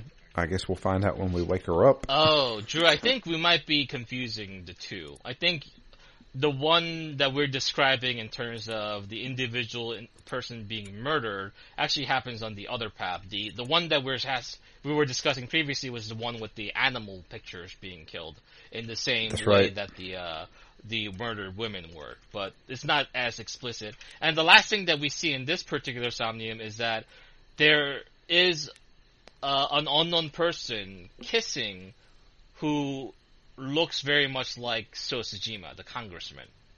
That's right. Yeah, but instead of the body of a man, he has the body of a woman instead. So it's a very, very weird detail. It's like he's unconscious, but he has the body of a woman, uh, and someone is kissing him. And you can interpret that in so many different ways. And when we kind of interrogate Iris about that, she says like, "Well, I know who So Sejima is. He's a famous congressman. I've seen him in TV, but Yeah. We don't know if she has any connection with him or vice versa." So not a lot of information gathered from that Somnium, unfortunately, outside of the fact that uh, Iris might be a more disturbed individual than we initially uh, initially pegged her for. Right. Yeah. Right. So it just now points more fingers at Soshijima for the time being. um, gosh, after that, Okay, let me let me jog the memory a bit then. So at this point, we can uh, Ota actually threatens Date uh, because like you know we're holding Iris without any like you know, solid proof evidence. Everything that we have on her is basically circumstantial, right? that's right. So because of that, like, well, you gotta, you know, we gotta, we gotta bring her back. And uh, Ota says, like, hey, I, I'll tell you what that thing is if you just basically just, you know, uh, bring her out of there. I don't want her to be, you know, under custody and stuff like that. So we end up bringing Iris to the the diner, the Matsushita diner where Ota Ota lives. Um, I like how he quotes like law at him as well. yeah, almost like he prepped for it, right? Yeah. All right. Um, but when we get to the diner, something happens. That's right. That's right. Um, so we're we're wanting to uh, we're wanting to uh, interrogate him a little bit, and he's like, "Hey, take a look at that picture right there. I want to show you something." And of course, being the dumbass we are, we look at the picture, and he clocks us over the head and uh, knocks us out. Uh, luckily, though, we're knocked out. Aiba's still running, and she records the whole thing. Uh, but yeah, uh, he runs off with Iris, and I, when do we see that video playback? Is it later? Yeah, so he Date regains consciousness about five hours, so he got a nice nap there.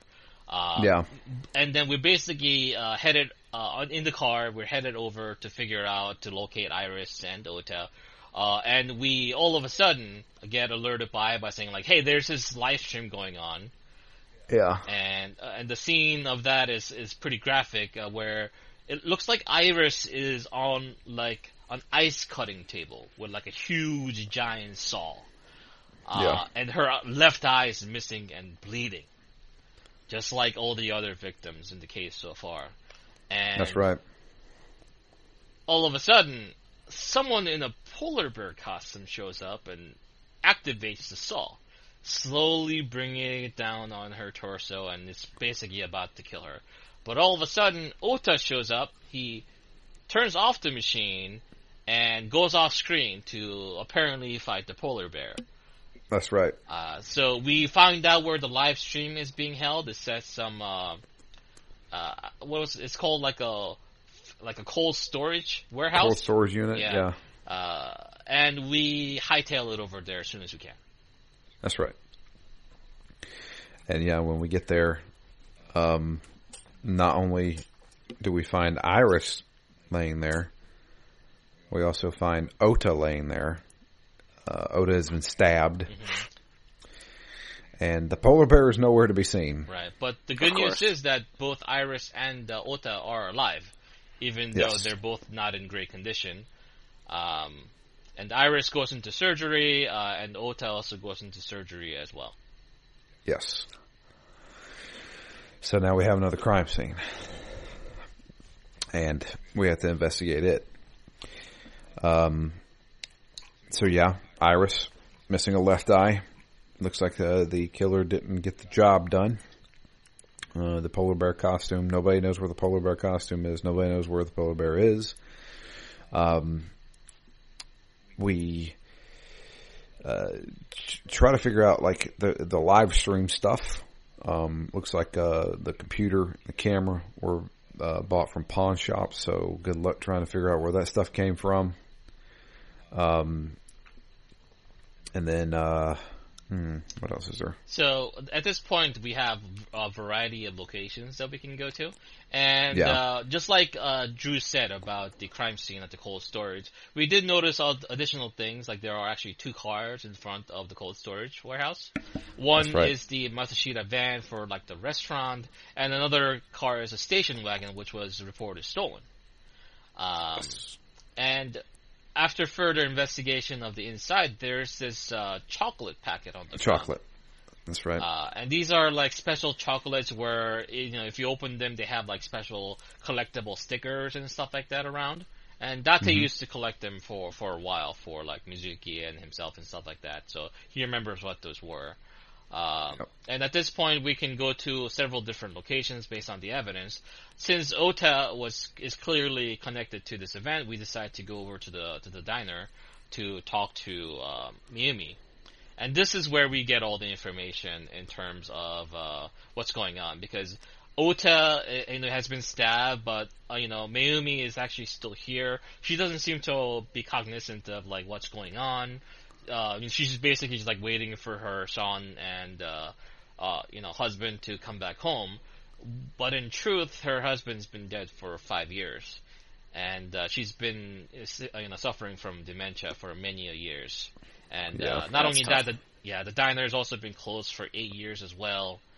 So she's kind of been living in like this fragment of time where you know her husband was alive and the diner was busy and you know bustling, but now that the diner has kind of gone to ruin, her husband's been dead, and her son is Ota, it's which is probably the worst. Bad enough. Yeah, worst case scenario for that one because you know he's he's a 24 year old guy. He's not really doing anything with his life, you know.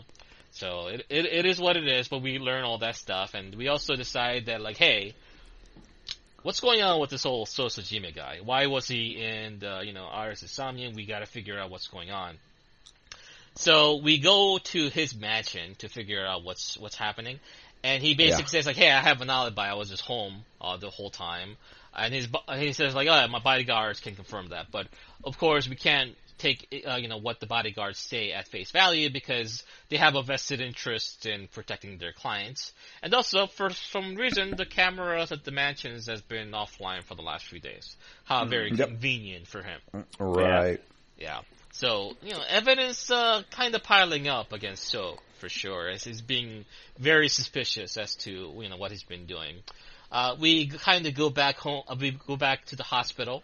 Uh, luckily, Iris's surgery was successful, um, and, you know, so, so is Ota. Uh, but at the same time, like, when we consider, uh, all this, all the possibilities and connections with Renju and Shoko, and because Hitomi also knew everyone involved, perhaps either she might be a suspect herself, or she might have some information that might be helpful to us. So we kind of put that into the back of our mind, and we decide to go back home where Mizuki is there. Yes. Yes. Um, and we we didn't mention the video that we saw. Aiba's video. Yeah, after we got knocked out. Oh, So, yes. yeah, when we get knocked out, we're laying on the floor. Um, Oda is uh, with Iris. He's like, "Come on, we're gonna go. I'm gonna go get the car, and we're gonna leave." And she's like, "Okay, well, where are we going?" He's like, "Let's just go." And Oda's mom approaches them. She's mad, but then Iris approaches her, gets really close to her Mhm. and she gets real quiet. And then uh, Oda shows back up. Come on, let's go. Iris then leaves with Oda. And I was like, what the hell was that? Because I, I, I was watching it and I was like, did she say something to her? What'd she say to her? Mhm. To make her just get quiet like that? Because she was yelling at her, like, oh, you're a witch. You're, you're, you're, you're ruining my son, stuff like that. And I was like, well, that's, that's a very strange, uh, that it is. strange video. Um, well, eventually we do learn what happened. Right, but we also see that May- uh, Mayumi actually takes up after them too, after they leave. Uh, trying That's to right, kind of go after them as well. So we get some additional information in that. Thankfully, Aiba was, uh, you know, online and being able to, you know, capture all this footage, so we have some additional hints. Yep. But going back home, uh, Mizuki's there. Um, I'm going to say sulking because that's what she does. that She she has every she has every right to be sulking. yes. So not only are both of her parents dead from uh, a parent serial killer, killer, her her best friend was attacked and her left eye removed. And her other friend has been stabbed and is in the hospital. So I think she, you know, as a 12 year old girl, I think she has every right to be sulking. But she's also doing something that seems a little out of character for a 12 year old girl when we see it here at Date's place. Yeah, she's she's. I I actually calculated it. Um, it looked like it was probably about three hundred and eighty something pounds. She was just bench pressing. Three hundred eighty something pounds. I'm like, oh, that's just some anime shit. Yeah, No, no, no. She she really is. I thought it was one of those like novelty, uh, novelty weight kind of things. You know, kind of like, Like the ones that are like yeah, yeah, like foam or balloons or something like that. But like, no, that's that's totally real. yeah, As as far yeah. as we, the- we we we we go into the little a little bit of history with Date and uh and Mizuki. Um, she is crazy powerful. Yep. So Is this where um, they got into his training? Her? Yeah, Yeah. yeah, yeah. Yeah, That's yeah, they yeah. show the the past. So Mizuki uh, got bullied for you know having kind of a weird, uh, let's say, parenting situation, and she kind of was being abused by other bullies and such. And Date saying like, hey, you know, this is you, you can't, I can't, I can't take over for what you what's happening to you. Otherwise, this is going to make things worse. So you need to be able to protect yourself. So he decides to take her under his wing and train her in like martial arts and stuff like that and he basically says like, "Hey, show me what you can do." And she basically shows him a straight punch that creates shockwaves. yes, Yeah. Uh, so she is super, super human strong. And she also mentioned something interesting about her grandpa, who also has these really interesting tall tales about him, about things that shouldn't be possible from a human being. So it almost seems like there might be something going on with her side of the family that we don't quite know about just yet. So Another another interesting fact about her grandpa, Mm-hmm. he owned the cold storage unit, that he did. and I was like, okay, well, there's another connection. Yeah. Yeah, no, no shortage of connections on, on this one for sure. I know, man. But um, yeah, we, we go into her past. We we take her to a shrine and teach her how to how to fight. Um, find out she's a freaking Super Saiyan, and um, yeah, she's demanding that she comes along with with uh with Date on this. And we're like, okay, since I left you at a bar, I will take you along. And then from there, we start to try and, I think like we're having discussions in the car. I think we also get a phone call from the boss. Right, we get some information on the forensics on that chocolate packet that we found in the cold storage. Yep. And apparently Mayumi's fingerprints are on the chocolate chocolate factory. And we also Yep. hear that Ota is actually conscious. So we go to see him Yes. at the hospital. That's right. Um, and we finally get out of Oda. Look, dude, what is the thing? Yeah. The thing that she was texting you about. Mm-hmm. What is it? I'm he surprised at this point, given all he's done and all he's been through, that he would have any resistance here, or that Date wouldn't just be able to like throw the book at him and be like, "Look, you can't keep hiding things and lying things. This has to end right now." Yeah. And we, we kind of we kind of pressure him into telling us because we're like, look, you could totally be the person doing this. He's like, how do you figure? Well, you and the polar bear were never on the screen at the exact same time. That's right. How do how do we know that you just pretended to do this and you stabbed yourself? When you guys were watching the footage as it was happening in real time, did you guys also have that feeling too? Yeah, Yeah. yeah. It was very suspicious the way he like called it out and then ran off screen, and you definitely can't see it with the angle. hmm And then the wound that he actually ended up taking happens to just not be fatal. The polar bear disappears without a trace. All these Yeah. little bits of pieces of evidence that make Ota more and more suspicious uh, to to what's going on here. Also, another fun fact: the blade that he was stabbed with was the same blade that his mother has with the floral patterns. He could have easily just took that and stabbed himself with it. That's right. And we've also seen this behavior. Think about what's been established so far, right? Ota is very well and willing to antagonize the person he loves just so that he can become the shining knight to save That's her right. for credibility's sake. So we've seen the behavior. Obviously, this is a lot more extreme, uh, of course, but because there is a pattern here, we can't help but suspect him to be someone. And if that wasn't bad enough, while he's being interrogated at the hospital, he was actually hiding a knife under the cover. That's right. And and if he he he even tries to deny it, I wouldn't have done that. Well, maybe you didn't do it. Maybe you were just in cahoots with Iris about it. Hmm.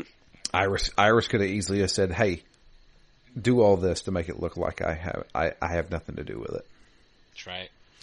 And he's like, "Well, that's bullshit." Okay, then then tell me what the thing was. And the thing was, uh, he actually saw her the night that Renju was killed in Renju's car by herself, Driving the car, yep. driving the car Without a license, too. Yeah, without a license. And Renju was nowhere to be seen. And she was like, "Hey, uh, don't tell anybody you saw me." And then drove off.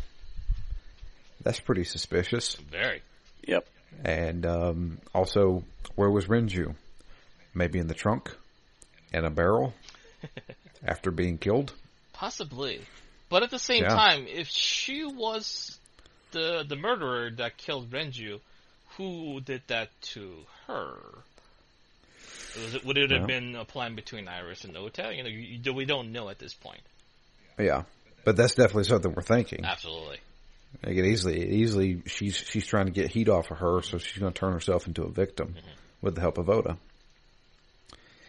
So Oda won't, doesn't want to have anything to do with that. I'm like, okay, fine. If you want to clear her name, we're going to have to go into your head, and that's exactly what we do. Yep. Yep. So we take him to the police station with, with stitches. and we strap him up to the machine and we go into his head. And um, uh, once again, another somnium where you can uh, branch off. Um, I started the wrong path, but then quickly corrected myself after I sent you a message saying, "Hey, is this the right one?" And you said, "Nope." Yep. Uh, and it's basically a, a, a recreation of what happened that night with the polar bear. But it's in a very Oda way. it's Him, him being a hero. yeah, very very dramatized to make himself look good. Yeah. And, uh, so you, there's, there's, I did, I, yeah, we had to do both paths for this recording. Um, uh, the first path basically, um, is just a, is, it's just a retelling. It's not like you can't, you can't see the face. He, he, he, he, he, he beat, he bests the polar bear and as he's about to take the polar bear's mask off, he gets stabbed. Yep. And that's, unfortunately, that's all we get. Yeah, but we do see that the knife that he gets stabbed with is definitely the uh, the the knife from the diner. That's right. So, um, coming back out of the somnium, okay, well, what actually happened? And, and at that point, his mom comes in and she's like, "Look, I did it. Yep. Did you really do it?" Yeah. uh, From the beginning, everyone's like, "Okay, all right." I Yeah. don't think so. Yeah. Um, no offense, man, but you suffer from dementia. On top of, do you even know how to live stream something? Right. Do you know what live streaming is? Yeah. Where'd you get the uh, the stuff? I found it in the garbage. What? you found a computer and a camera in the garbage. You're obviously covering.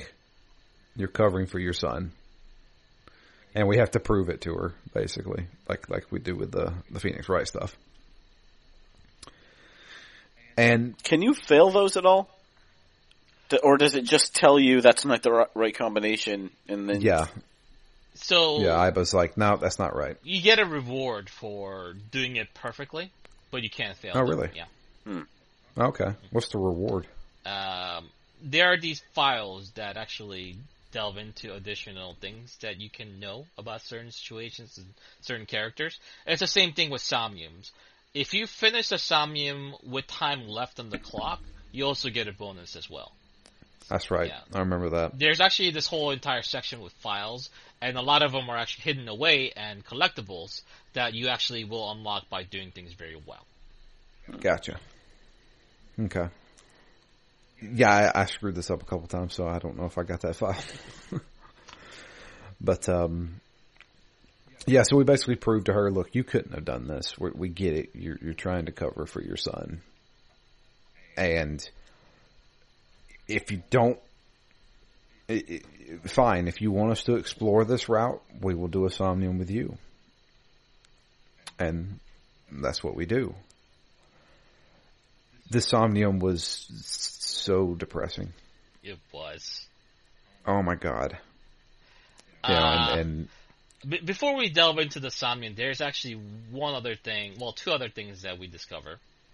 okay, Uh, one is the taxi uh, that was also uh, headed over to the cold storage, which is the the method that Mayumi uh, was able to get to the cold storage. that's right. She was following. Sorry, I forgot about that. Uh, no, it's all good. It's, it's not as not that important given the circumstances, but it's definitely still a piece of the puzzle. So worth mentioning. So that's the, the the thing, and the taxi driver is also very afflu- uh, affluent as well. It seems a little suspicious to me for whatever reason. Um, but uh, yes, so that's one thing. And the other thing is that we actually go over to the mansion because we're actually waiting for the Somnium device to be repaired because it went down for a time. Uh, and we want to talk to So Sejima. And when we go over there, there's actually nobody there. No, no bodyguard, no Sejima. But we smell something weird coming from the large vase. And That's right. Does that happen? Does that happen before the somnium? That's right. It happens before the Somnium. Holy crap, man! This this took me. I was like, what the fuck is going on? So this happens right before the Somnium. And Yeah. we use our X-ray and see that there's body parts within that vase. So we, you know, basically crack open the vase and then it's basically So's body, uh, sliced into so many different pieces. It, it, it's very gory. Uh, yes. and it's, it's- pretty it's pretty terrible. And for this particular case, not only does Ota and Mayumi have the alibis because they were obviously, uh, you know, in, in custody, you know, uh, but Iris also did as well because she's in a coma in the hospital. So she couldn't have Yep. possibly done this either. So whoever killed So Sejima uh, in this particular instance couldn't have been any of the three that we're currently following as suspects as well. So we are like, Right. okay, what the hell is going on? So at this point, the device is finally available. Let's get to the bottom of it, and we sync with Mayumi. Yes. And this uh, this one is like going into the mind of somebody who's suffering dementia. Yep. It's it, it's a memory that is completely fuzzy. It's also from different time periods because she's not remembering things correctly. And you're also going through different like Oda's a child and then Oda's, you know, going to college and then Oda's drops out of college and Oda is a piece of shit to his mom and his dad. Yeah. Spoiled kid. Mm-hmm. Yeah, and gosh, it was, it was so sad um, because it was you, could see like how she slowly started going into dementia, and her family not realizing it. Yeah, and the husband uh, dying from basically overwork. Uh, they they they basically kill themselves or overwork trying to keep the diner afloat, but because of the chemical spill and Bloom Park no longer being an attraction, the diner, even though it wasn't closed down because of the chemical spill, it basically lost all foot traffic uh, right then and there. They were they were no longer able to keep it afloat, but they still believed that maybe you know they'll be able to get back up there. So they kept taking out on loans. They got multiple jobs, and uh, the, the father eventually his body gave out and he, he passed away. And that's kind of you know uh, the breaking point for Mayumi at that point when he when she lost her husband. That she finally kind of broke away into a full dementia uh, and kind of lost herself.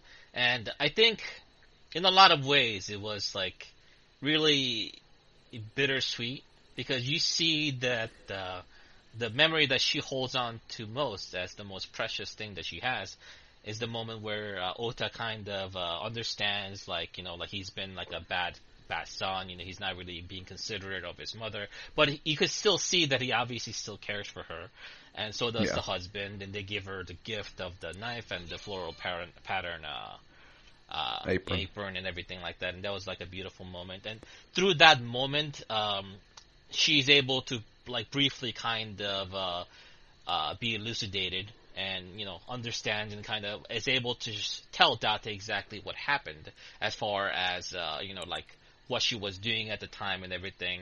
And uh, we basically figure out that like yeah okay it was, definitely was not Mayumi definitely was not Ota that uh, committed this uh, this crime. Uh, and uh, yeah, at, at this point, you know, um, that's that's basically it for me. Do you, do you guys remember what happened after that?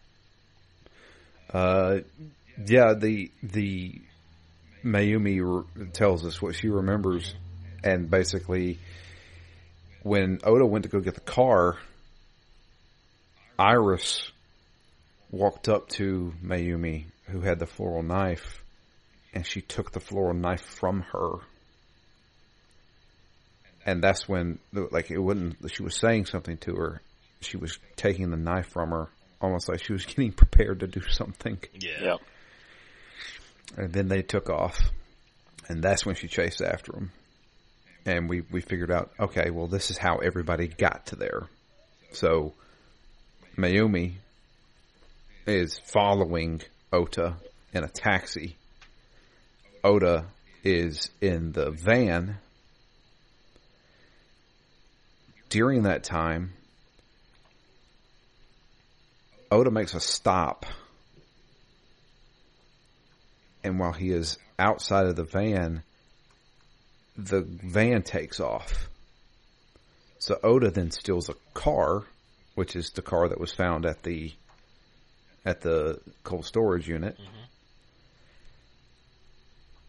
And Mayumi shows up as well in a taxi. Right. And Ota is able to follow the van because he ended up leaving his phone in the car Yeah. and using the GPS, he was able to track him down. So That's right. There is a lot of information missing, right? So we understand the sequence of events and you know what was happening, but we don't know what was happening within the car with the van, uh, because you know apparently you know there's some stuff going on, but we don't know if it was Iris driving the van. Maybe someone got into the van when Ota left and kidnapped Iris during that time as well. So there are many different possible scenarios. So That's what is, was that what Oda was believing? He he was saying that I think somebody got in the van and, and took off with her. yeah, he he said that uh, he might have like heard like Iris scream or something like that. Right, Uh, right. And he was obviously in, in a frenzy trying to follow them, so he ended up stealing that cart.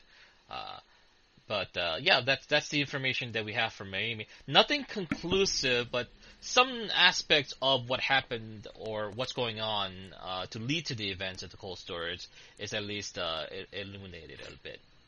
Yeah, Yeah. it's also kind of the sad progression of Oda being so mean to his mom when he was younger, but you know, then he kind of realizes it. So w- within that kind of scope, I'm like, all right, well, he's grown up a bit. You know, he, he he's better to his mom now. He understands this. He wants to help her out. But if you flash forward to what's happening now, he's still making a lot of real bad decisions, Oh yeah. like knocking a cop out with a walk and stealing a car. Like, Yeah, I mean, he, he may be doing things for good reasons, but man, he is he is uh, you know, He's not a- making all great ones. he's a, he's a screw up for sure, and uh, yeah. he's he's in a situation uh, where I think he's obviously hopelessly in love with this girl that obviously doesn't have feelings for her, feelings for him in the same way. But she also still noted that he really respects Ota in a lot of ways, kind of like her protector and friend as well. So kind of friend zoned at the same time, but at least he's a, a character of note in Iris's life. So. You know, Yeah. maybe maybe he has a chance, man. You don't, you never know. uh, that is if they, you know, all get out of this uh, nonsense alive. Uh, which Yeah. we'll be discussing soon. Um, there's actually one other thing that happens after the credits roll. So we have this nice moment. This ap- this ends up being kind of like Ota's designated ending, uh, kind of understanding Ota's situation with his family and everything, and him kind of coming into terms with uh, what's going on with his mother, and kind of affirming that he's gonna be there for her more, which is all nice because I think we all have our histories with our parents and stuff like that. So it can be. I thought it was Yeah. very touching and everything. Yeah. Yeah. No, I cried at this. Yeah, I mean, I, I teared, I I, teared did. up too, for sure. I think uh, the unconditional love of a mother is something that I think almost everyone can relate. Yeah. So, uh, but there's actually one other thing that happens after the credits. We get another right. piece of evidence that is quite shocking. There's a, there's a zinger at the end. And damn if I can remember because I'm getting it mixed up with the one at the end of the last branch. Okay, it Yeah. happens. It, it deals with an eyeball being found Oh yeah. in someone's stomach. Within So's stomach, right? No, no. So uh, they did a an autopsy uh, completion with Renju, Oh, and they found Shoko's eyeball in his stomach. Yeah, Yeah. that's right. What does that mean, fellas?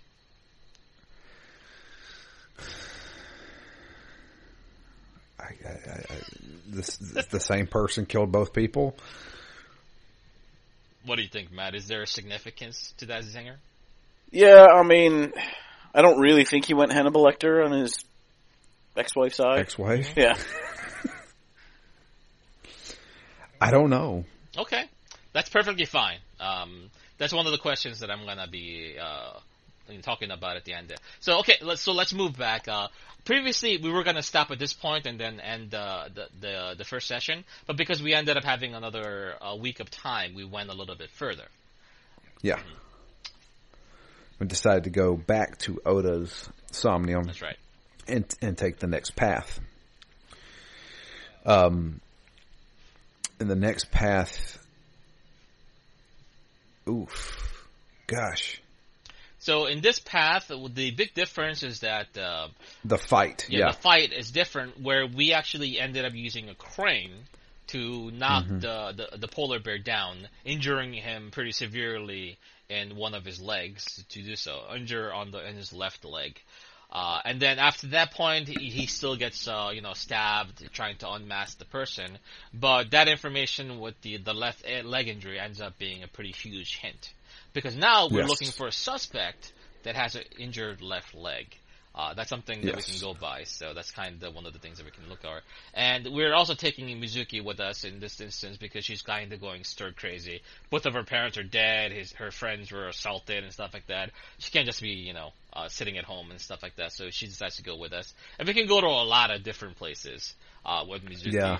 Um, so I'll, I'll I'll make it pretty I'll make it pretty simple as far as like kind of like top to bottom.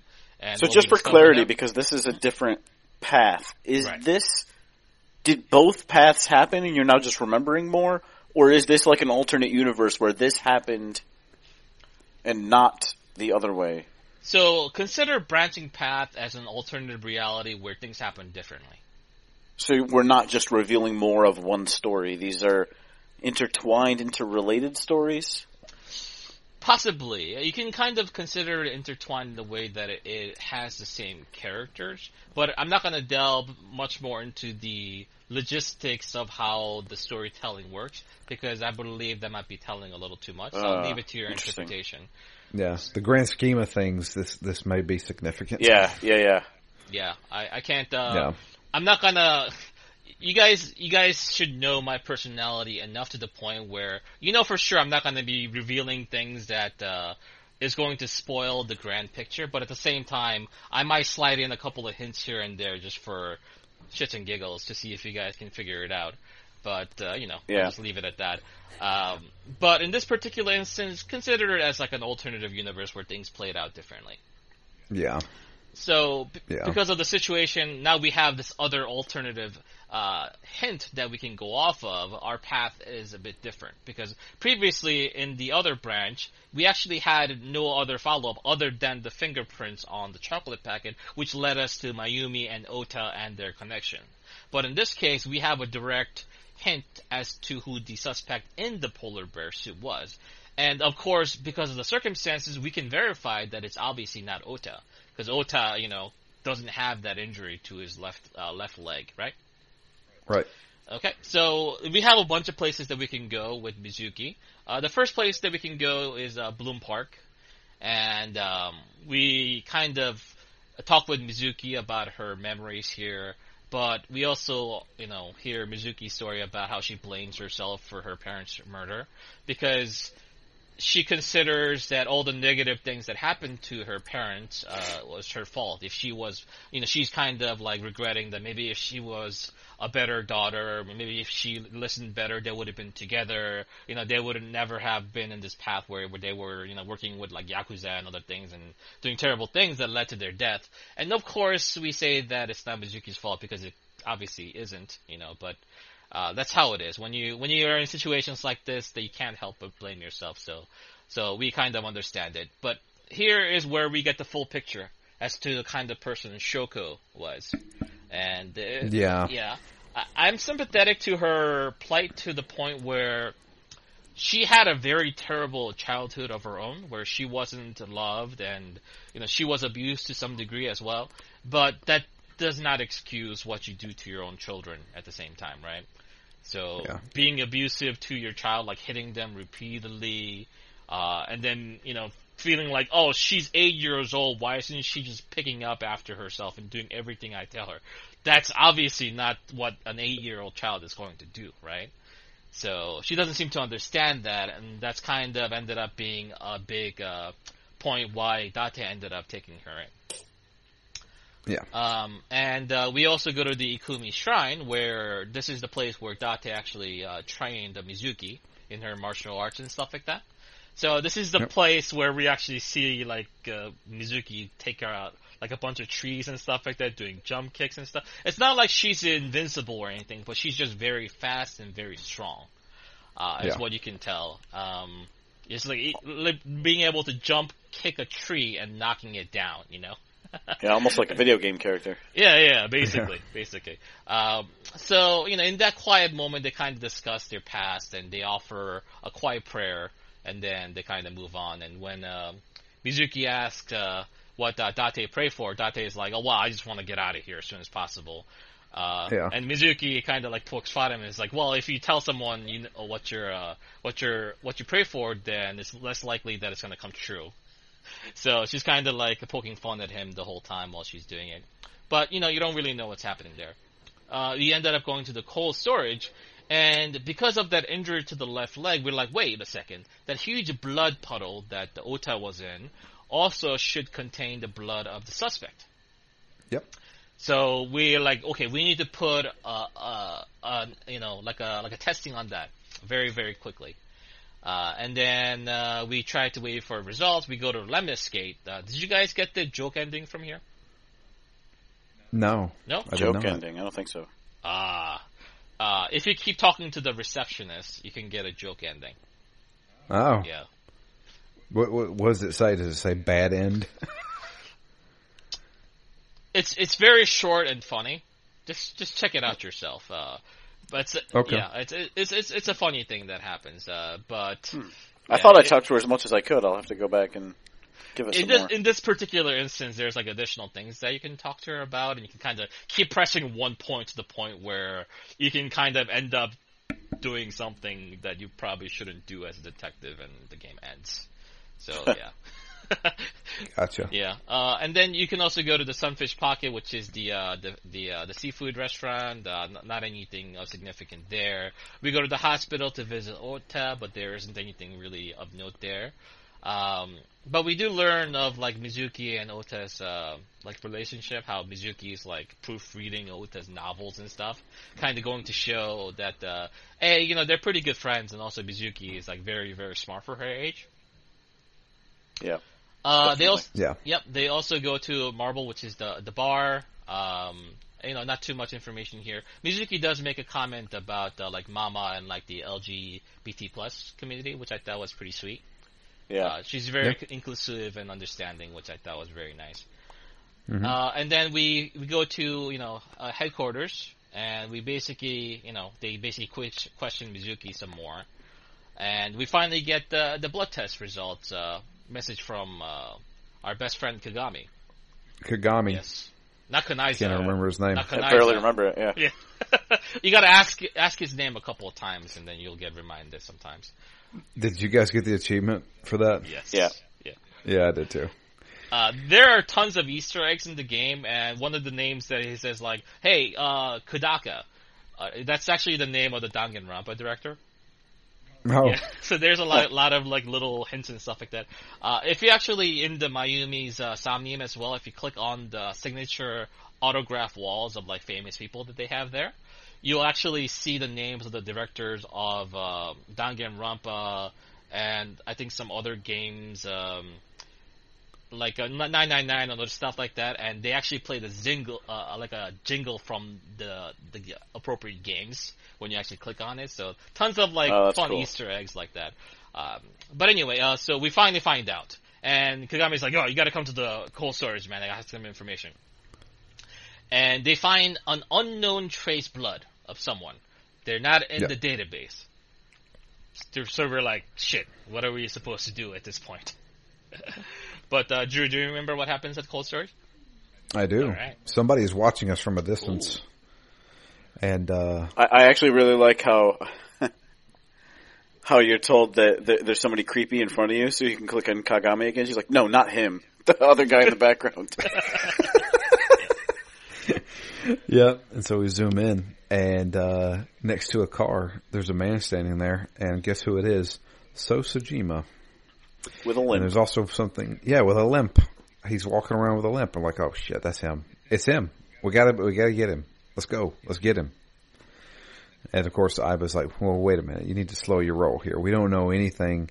We need to get DNA from him. Mm-hmm. Okay. Well, how do we do that? Oh shit. That's right. He was smoking cigarettes at the Yakuza den. I bet you 10 bucks we could get DNA off that. So we go back to the Yakuza den. We show up there. Of course, they're like, what the hell are you doing back here? He's like, look, I'm looking for those cigarette butts. Where are they at? They're probably in the friggin' trash. Okay, well, can you go get them? And then the, um, uh, the boss, uh, Moma. Moma, yeah. Yeah, Moma. He's like, is this in regards to ASET? I think I think he yeah. says uh, Tessa. Tessa. Yeah. That's right. He's like, if this is this in regards to Tesla? He's like, what do you mean about that? He's like, go go get the freaking ashtrays. So they, he gets the guys to go get the ashtrays. He's like, yeah, I'd do anything for Tessa. he seems very cooperative all of a sudden. Uh, Yeah. So it's obviously very hinted that he is also a fan of uh, Iris as well, and obviously having seen what happened to her, uh, he's going to cooperate in the investigation as much as he can to get the guy.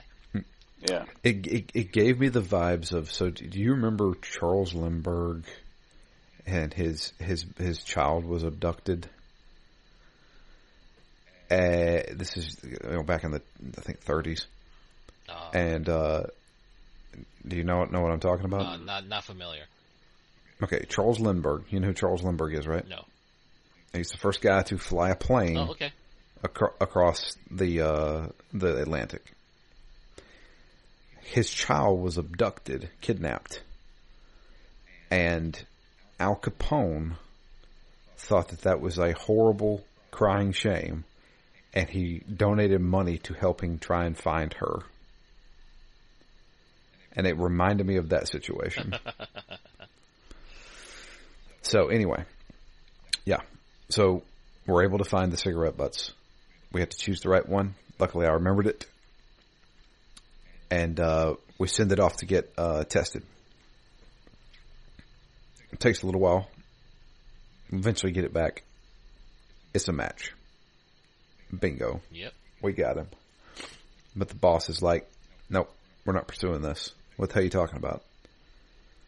So Sejima has some high connections the uh, the entire police department is said to drop this right now, and Date's very insistent. Nope, I'm not dropping this. And she's like, then you're off this frigging case. And so, not necessarily turning in his badge and gun because he still got it, Uh, he's Just like, going rogue. I'm still, yeah, I'm going rogue. I'm going, I'm going to the mansion. So, uh, and for some, for some reason, I get it. Sure, Actually, before bring the twelve, bring the twelve year old along with you. no, before he goes to the imagine something else happens. Mm, He gets a message. He gets a very alarming message. oh shit, that's right. I forgot about that. Yep. Yeah, he get, yeah, that's right. He gets he gets a, a, a video message, um, about uh, well, unfortunately, the twelve year old. I forgot about that. Holy crap! How did I forget about this? that's right, Mizuki. Um, she is she she is kidnapped, but not necessarily kidnapped because it's at his house. Yeah, Or at I was his- a little at his confused by apartment. that. I was too. So, I guess you recognized it. so well, consider consider this. Well, are you talking about uh, how did he recognize where she was, or? Yeah. Uh, yeah, I think I think he recognized the background as far as what you know where where the video was uh, was was captured. But I think Right. the idea of the uh, the person who actually you know ordered the kidnapping or the you know uh, kind of break in, I suppose, it's like, hey, I can get you where you live, I can get to your loved ones, kind of deal, right? So as as Right. a warm, warning message, I think that's very effective. So like, hey, nobody nobody is safe, nowhere is safe. So that's that's Right. pretty messed up. Yeah. So yeah, we have to go back to the Dante's apartment. We have to locate her. Um, she has been stuffed inside of one of these gigantic speakers.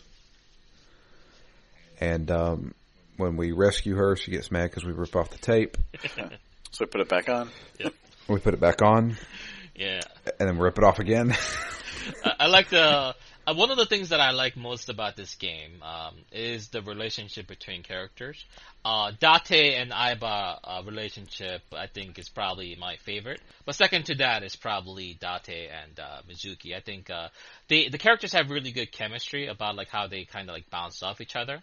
And Yeah. I've always loved like uh, you know like like buddy cop kind of films and stuff like that. So Aiba and Date really fits the bill with that kind of thing, uh, where you have like a robot assistant or something like that, with a detective, and Mizuki being this uh, this kind of weird supernatural superhuman child and kind of has a mouth on her being like too smart for her own good.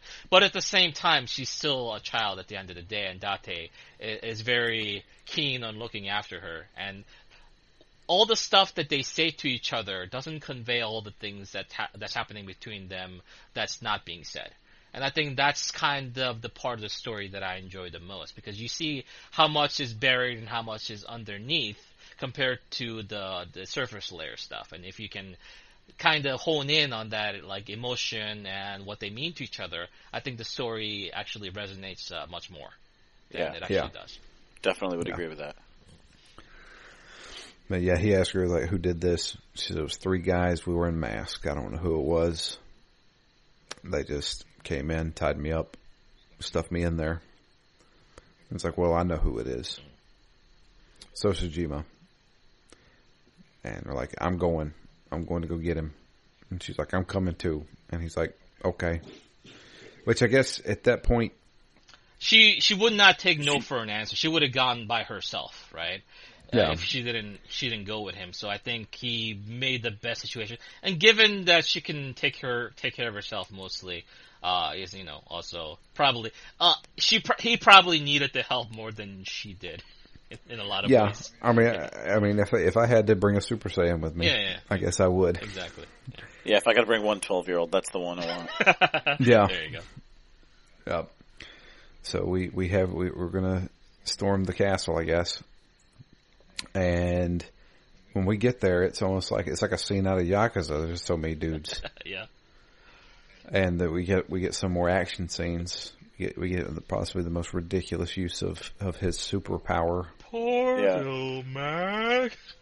Yeah, there's a porno mag over there on that island, and he's dodging bullets and running lightning fast. Yeah. Also, I assume we just chalk it up to video gameness, but the idea of like throwing a pipe and you know ricocheting a bullet off it in all these very specific directions. There's no way that's like mathematically calculated by Aiba. in Well, real life.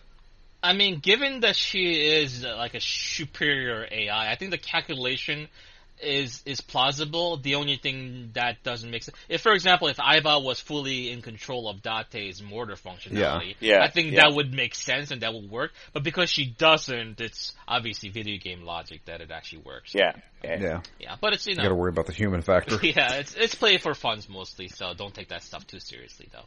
But it is Yeah. it is cool what they've uh, managed to accomplish.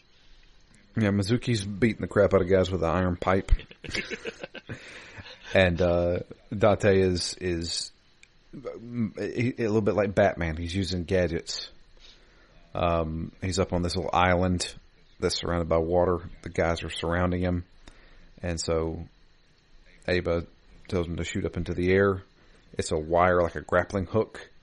The wires go down into the water. Lightning strikes and shocks everybody. Yep. Like, okay, that works. And then, uh, moving on into the mansion, uh, Mizuki is, um, in trouble. Uh, gets hit with some tear gas and, uh, gets knocked out. Can't find her. It's dark in there. So we have to use, uh, it's not night vision. We have to use some kind of vision. Maybe x-ray vision, I guess. Yeah. and um, we see that Sejima, so Sejima's got her, holding her hostage. He's got a gun to her head,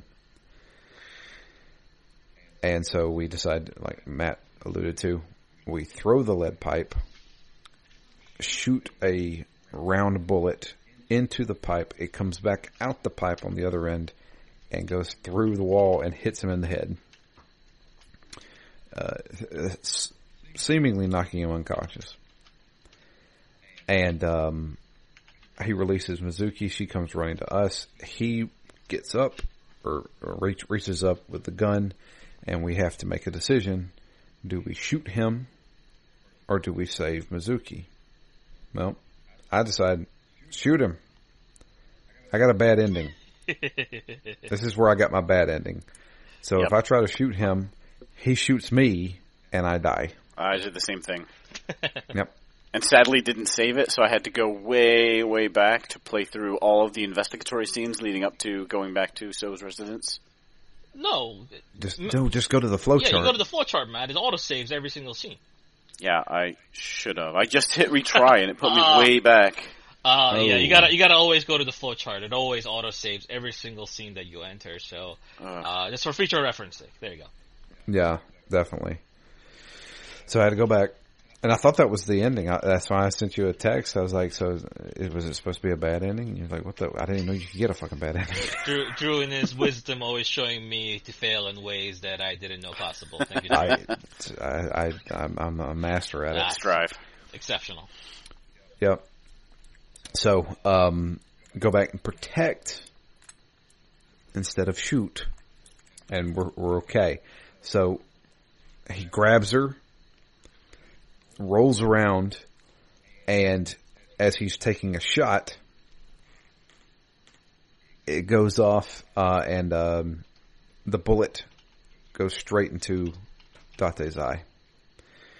The the eye by eye and um, it uh, yeah, uh, it um, sorry, um, he's laying there, and uh, Mizuki's thinking he's dead. He's not dead. He talks about how he really wants to go to a cabaret club. that being that being his possible fa- last words is is Last words. Yeah, it's pretty funny. You figure like, oh, you're safe, Mizuki. Thank goodness. That's what I was expecting him to say, right? But it's like, oh, I want to go to a cabaret club. And uh, Sejima comes up to him, puts the gun up to his head, and he says something that I didn't know was going to happen. He says, uh, "How pathetic you getting killed by your own father." But uh, Date uh, pulls up his pulls up his gun, pow, shoots him directly in the head, kills So Sejima, laying there dead. And then it cuts to later, right? Yeah. So at this point, um, even though uh, you know uh, the the fake eye that uh, Date had ended up blocking the bullet, it was obviously still a lot of trauma to his head, and Date is in in a coma. And Mizuki's there, so is Boss, and they're trying to figure out like, oh man, what are we gonna do? And Boss basically says like, hey, you know, we might be able to bring him back if we sync with him. And you know, you're the Yeah. when we did the when Date was syncing with you earlier, well, the your synchronization levels are very high. So I think you're the only person that might have the best chance at this. So do you want to try it? And of course, Mizuki uh, says yes, and she does. And during before that scene, when she's at the hospital and Boss tells uh, Mizuki to talk to uh, talk to him to maybe like you know try to bring him back or something like that. She says she's actually like honest for the very first time, as far as like her feelings and her appreciation for Date for like taking her in and everything. So I thought that was Yep. pretty sweet. And we go into the final somnium of uh, uh, this particular path where we actually dive into Date as uh, Mizuki. Yes. And it's basically Mizuki throughout.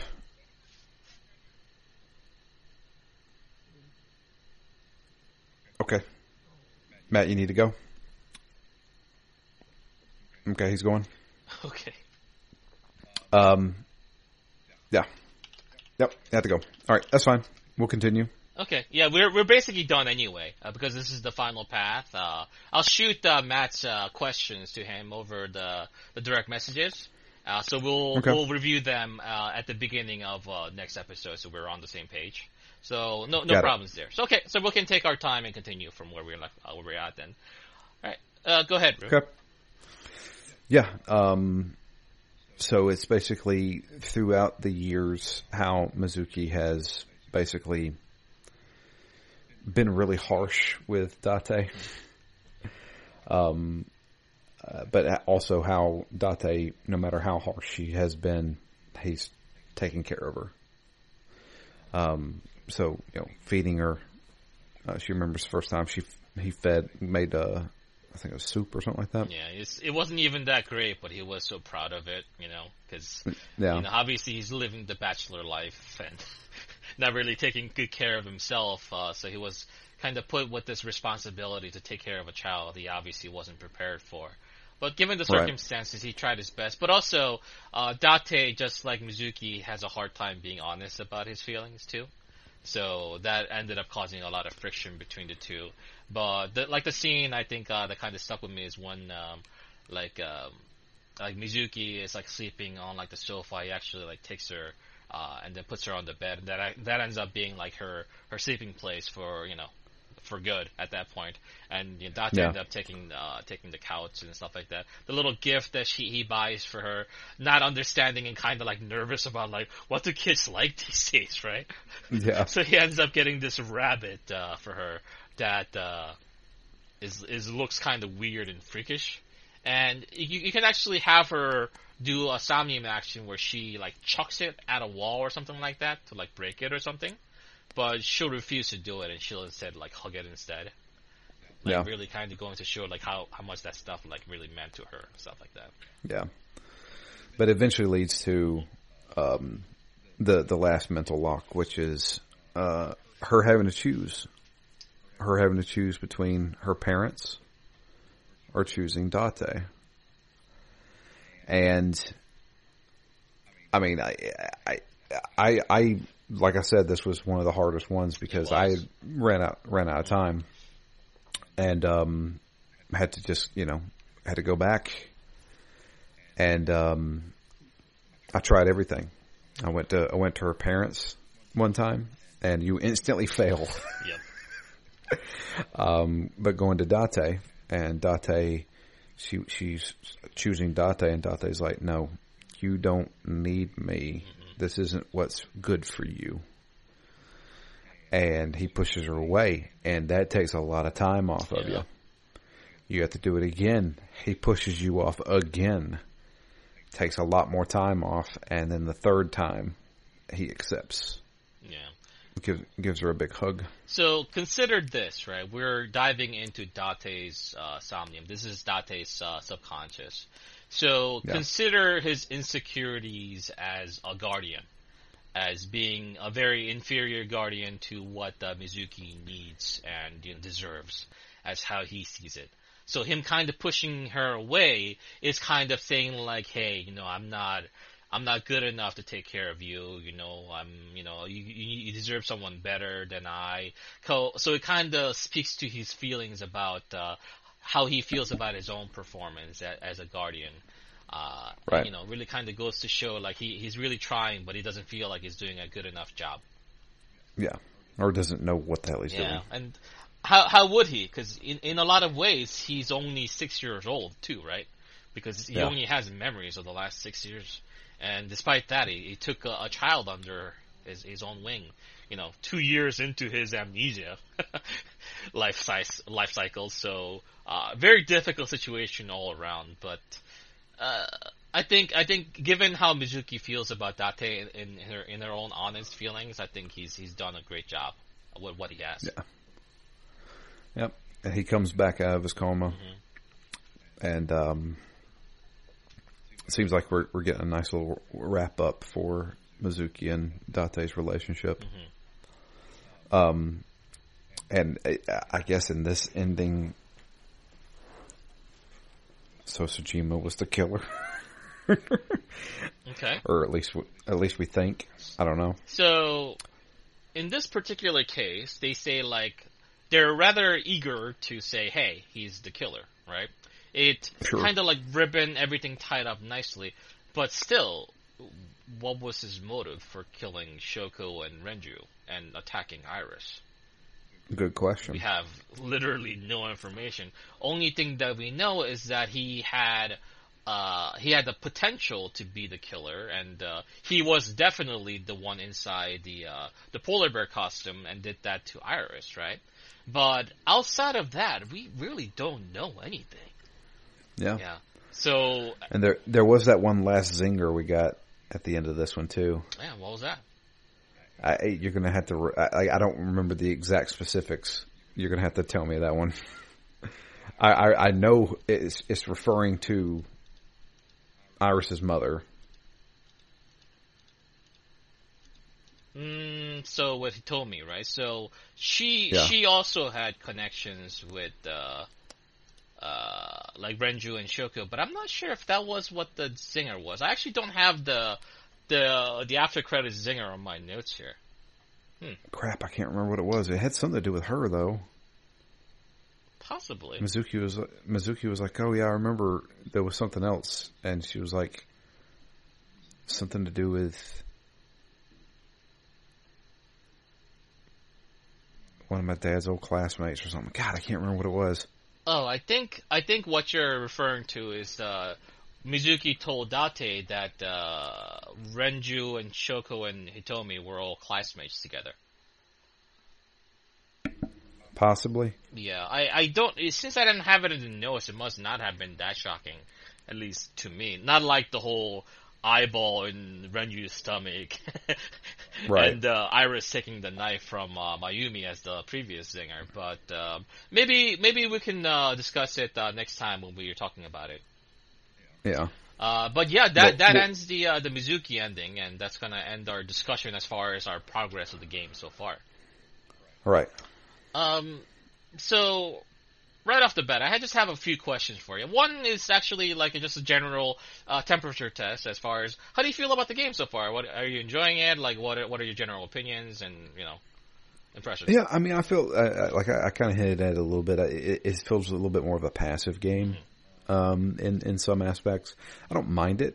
I'm actually really enjoying the Game Pass experience with this one. Yeah. like I can I can sit there on my phone, play you know 20 minutes of it, and then instantly pull it up on my Xbox and saves there. Everything's like right there where I left it, kind of thing. Right.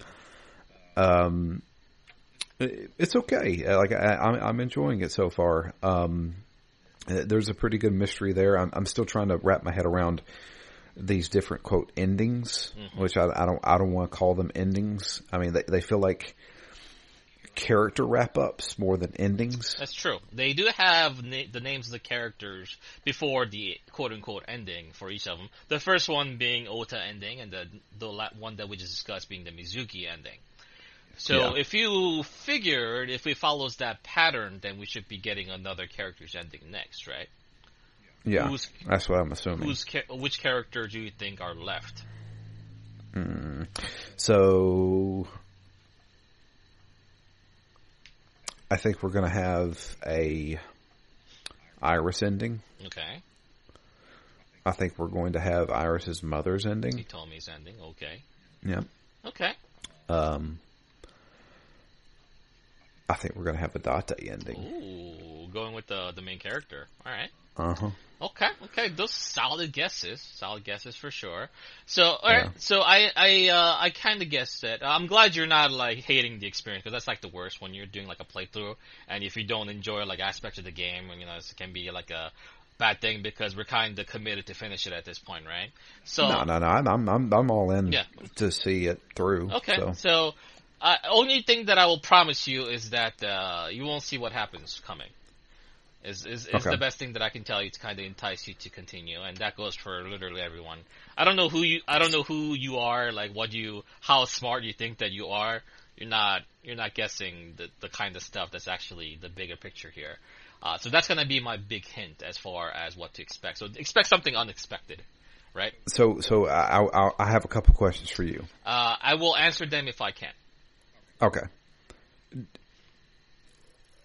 Uh, all right. Uh, Yes, we have a superhuman girl Yes. running around. Is there any other supernatural things that happen in this game? Not anything that hasn't already been established. Okay. Um, and the last one is, and and you can, are there any characters introduced that I have not met yet? Mm. Uh, in the path that we have, yeah, we have, we have, we still have multiple paths to go. So yes, there's characters you haven't met yet. So, the, so those characters I haven't even seen Yeah. yet. mhm. Okay. All right. And this one you you probably won't answer, but I'm going to ask it anyway. Have I already met the killer? No comment, obviously. Come on, true. There's a lot of characters we've already met. Oh, it's actually, it's actually Kagami. He's the killer. Yeah, so that's, I knew That's it. That's why they made a big deal about his name and stuff like that. Yeah. Uh, but that's very sneaky of you to try to get that information from me. But I, I, I respect the attempt. Uh-huh. Okay, now uh, let's turn the tables a bit. I have questions for you, my friend. Okay, let's do it. This is the big one. This is the one that I'm gonna write down. This is gonna be the answer that you're gonna be accounted for. Uh, Who do, who do I think the killer is? who is the new Cyclops killer, and why do you think it is?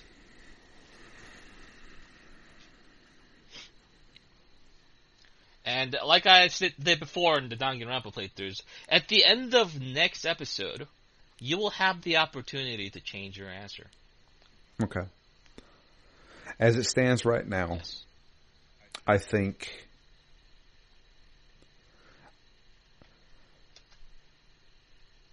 Iris or her mother. You can only choose one, friend. Iris's mother. He told me. They told me. Okay. And tell me why.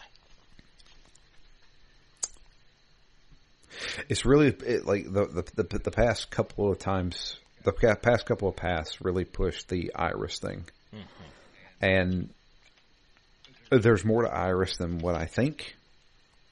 Um, mainly because just she's gotten involved in this, and when she really wasn't involved at all, it seemed like she was just a YouTuber who just happened to be there, and all of a sudden, oh, now she's being kidnapped and all this other stuff. Um, I think she's covering for her mom. Because we saw, because I know me and you alluded to it because we saw it on, I saw it on accident. I think Iris did see those, the original killings, Okay. and I think her mom was the one doing it, Interesting. and she was there when it happened.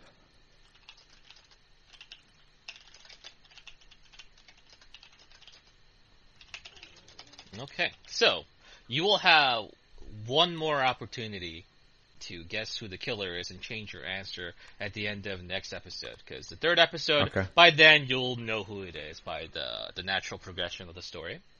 But Right. by the end of the second one, you shall not. But you'll have a lot more information than you have Okay. compared to now.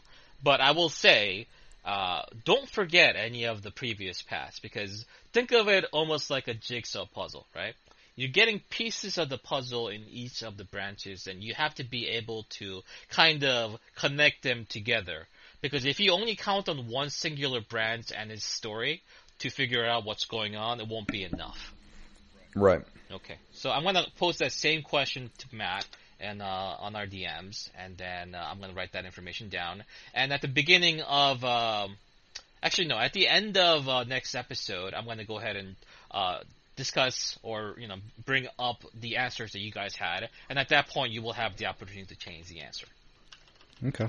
The other question I have for you, uh, and this one is going to be answered more readily. So this is going to be your last chance to give me an answer for this one.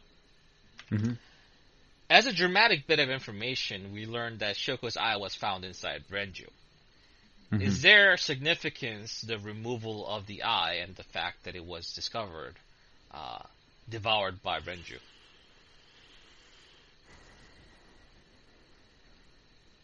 There's obviously a significance, Okay. but what that significance is, I'm not entirely sure. Okay. Um, I do have a theory because you know I love my theories. Absolutely. The the boss is correct when she says that it is it is impossible that the uh, the original Cyclops killer is the new Cyclops killer, Mhm. and the reason why is because Date was the original Cyclops killer. Ooh.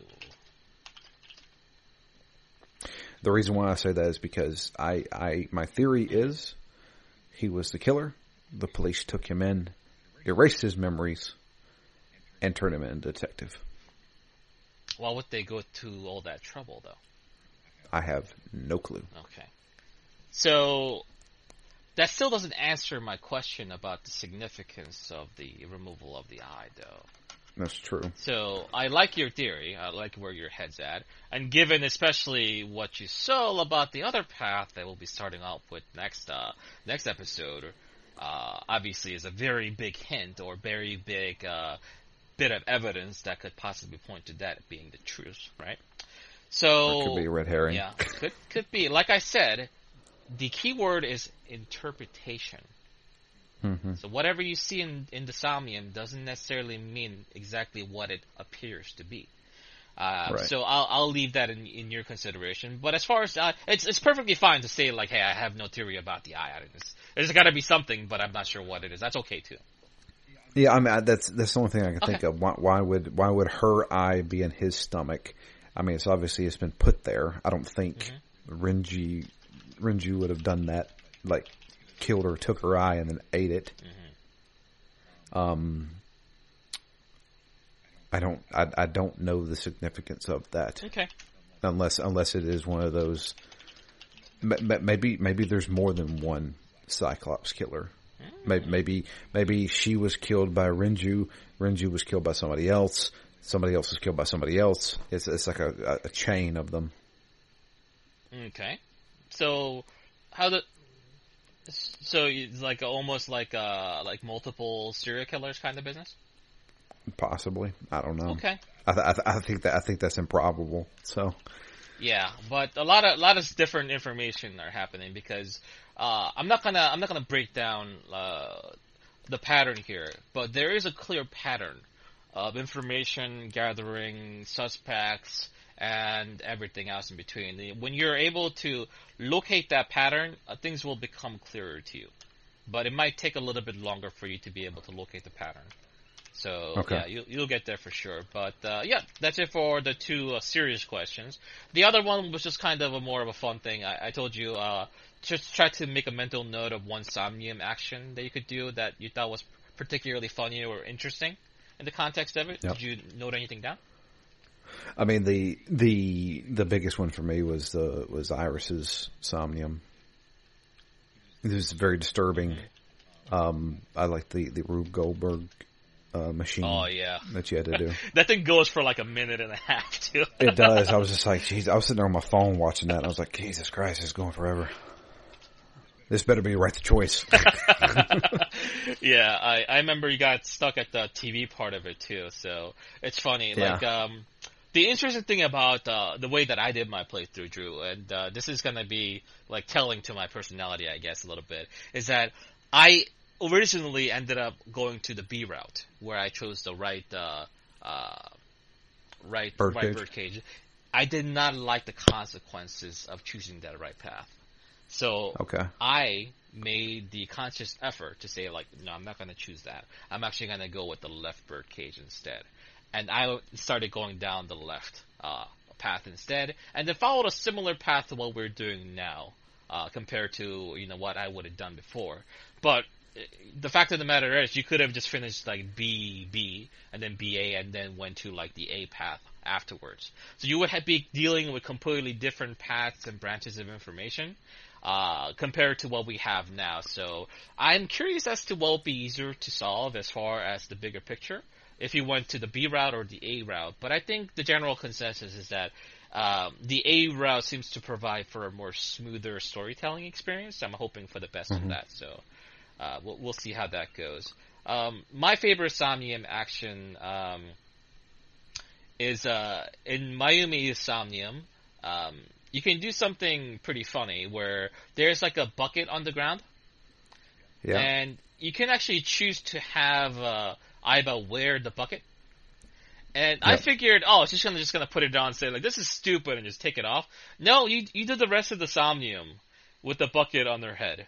So you're going through this very sad, somber Somnium uh, with this very depressing topic, and Aiba is just basically has a giant trash bucket on their head entirely through the whole process. I'm glad I, I only discovered this on my second playthrough because it would have totally ruined the mood for Right. first playthrough. But I'm glad uh, they were able to do that. And also, this is also the Somnium where you get those uh, Danganronpa 999 and like all- like um, you also see a Junko Enoshima autograph over there too with Monokuma. Oh, really? so a lot of lot of little fun stuff that you can see there. But that was my favorite uh, Somnium activity. There's a lot of funny, dumb stuff that you can make Aiba do. A lot of which you're gonna end up missing. But I I think you'll like the fact that uh, this is a game where it's very easy to get uh, the full thousand points on. So Oh, yeah, once you complete the game, it's very easy for you to just go back to the flow chart and be like, okay, this, this, this, this, this, this, this, and then you just be done in like an hour, just getting well, 1,000 points. I can tell you because I have the platinum trophy on PSN. It's very, Oh, very easy to get. And once I beat the game, there was like five trophies that I was missing. I was like, oh, I just need to go back to these flowchart moments, just get that knocked out of the way, and then I just had the platinum. So I know how much you love those achievement points for your paying off your Game Pass stuff. So That's right. knock yourself out, you know, if you want to go ahead and uh, finish off uh, AI the Somnium files afterwards. Uh, Oh, I definitely will. yeah, we'll, we'll see that.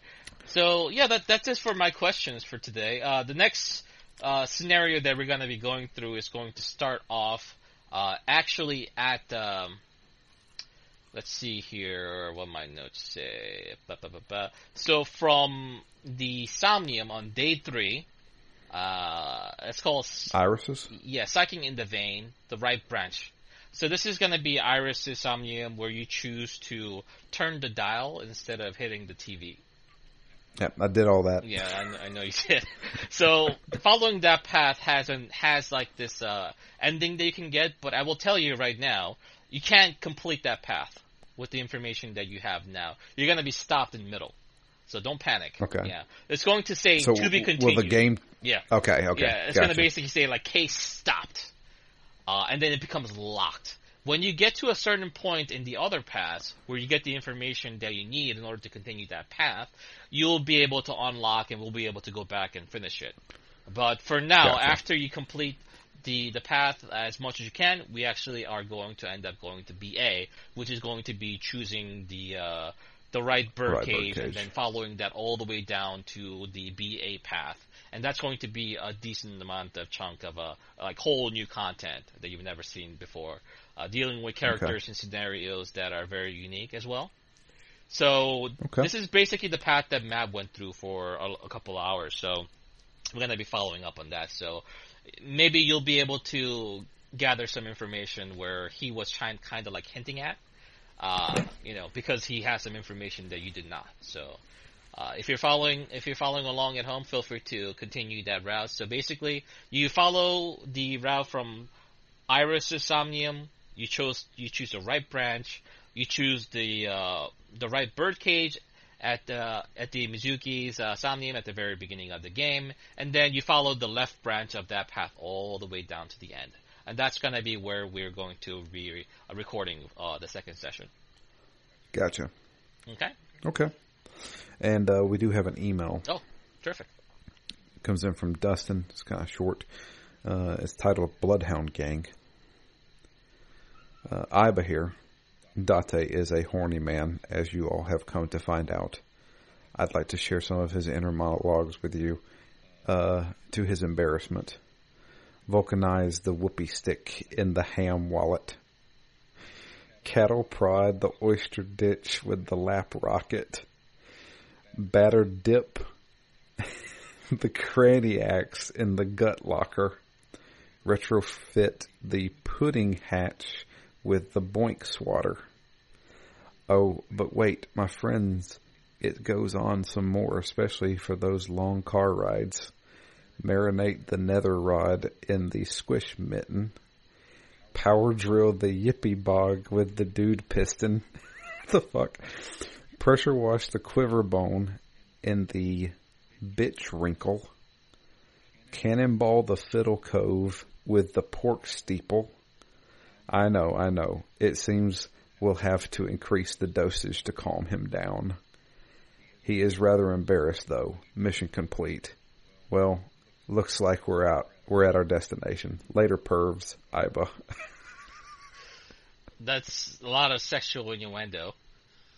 This is true. Yeah.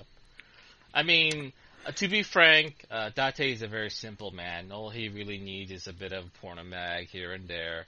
Uh, he doesn't really need any innuendos. He just needs giant breasts behind the counter, just some porno mags, and he's he's good.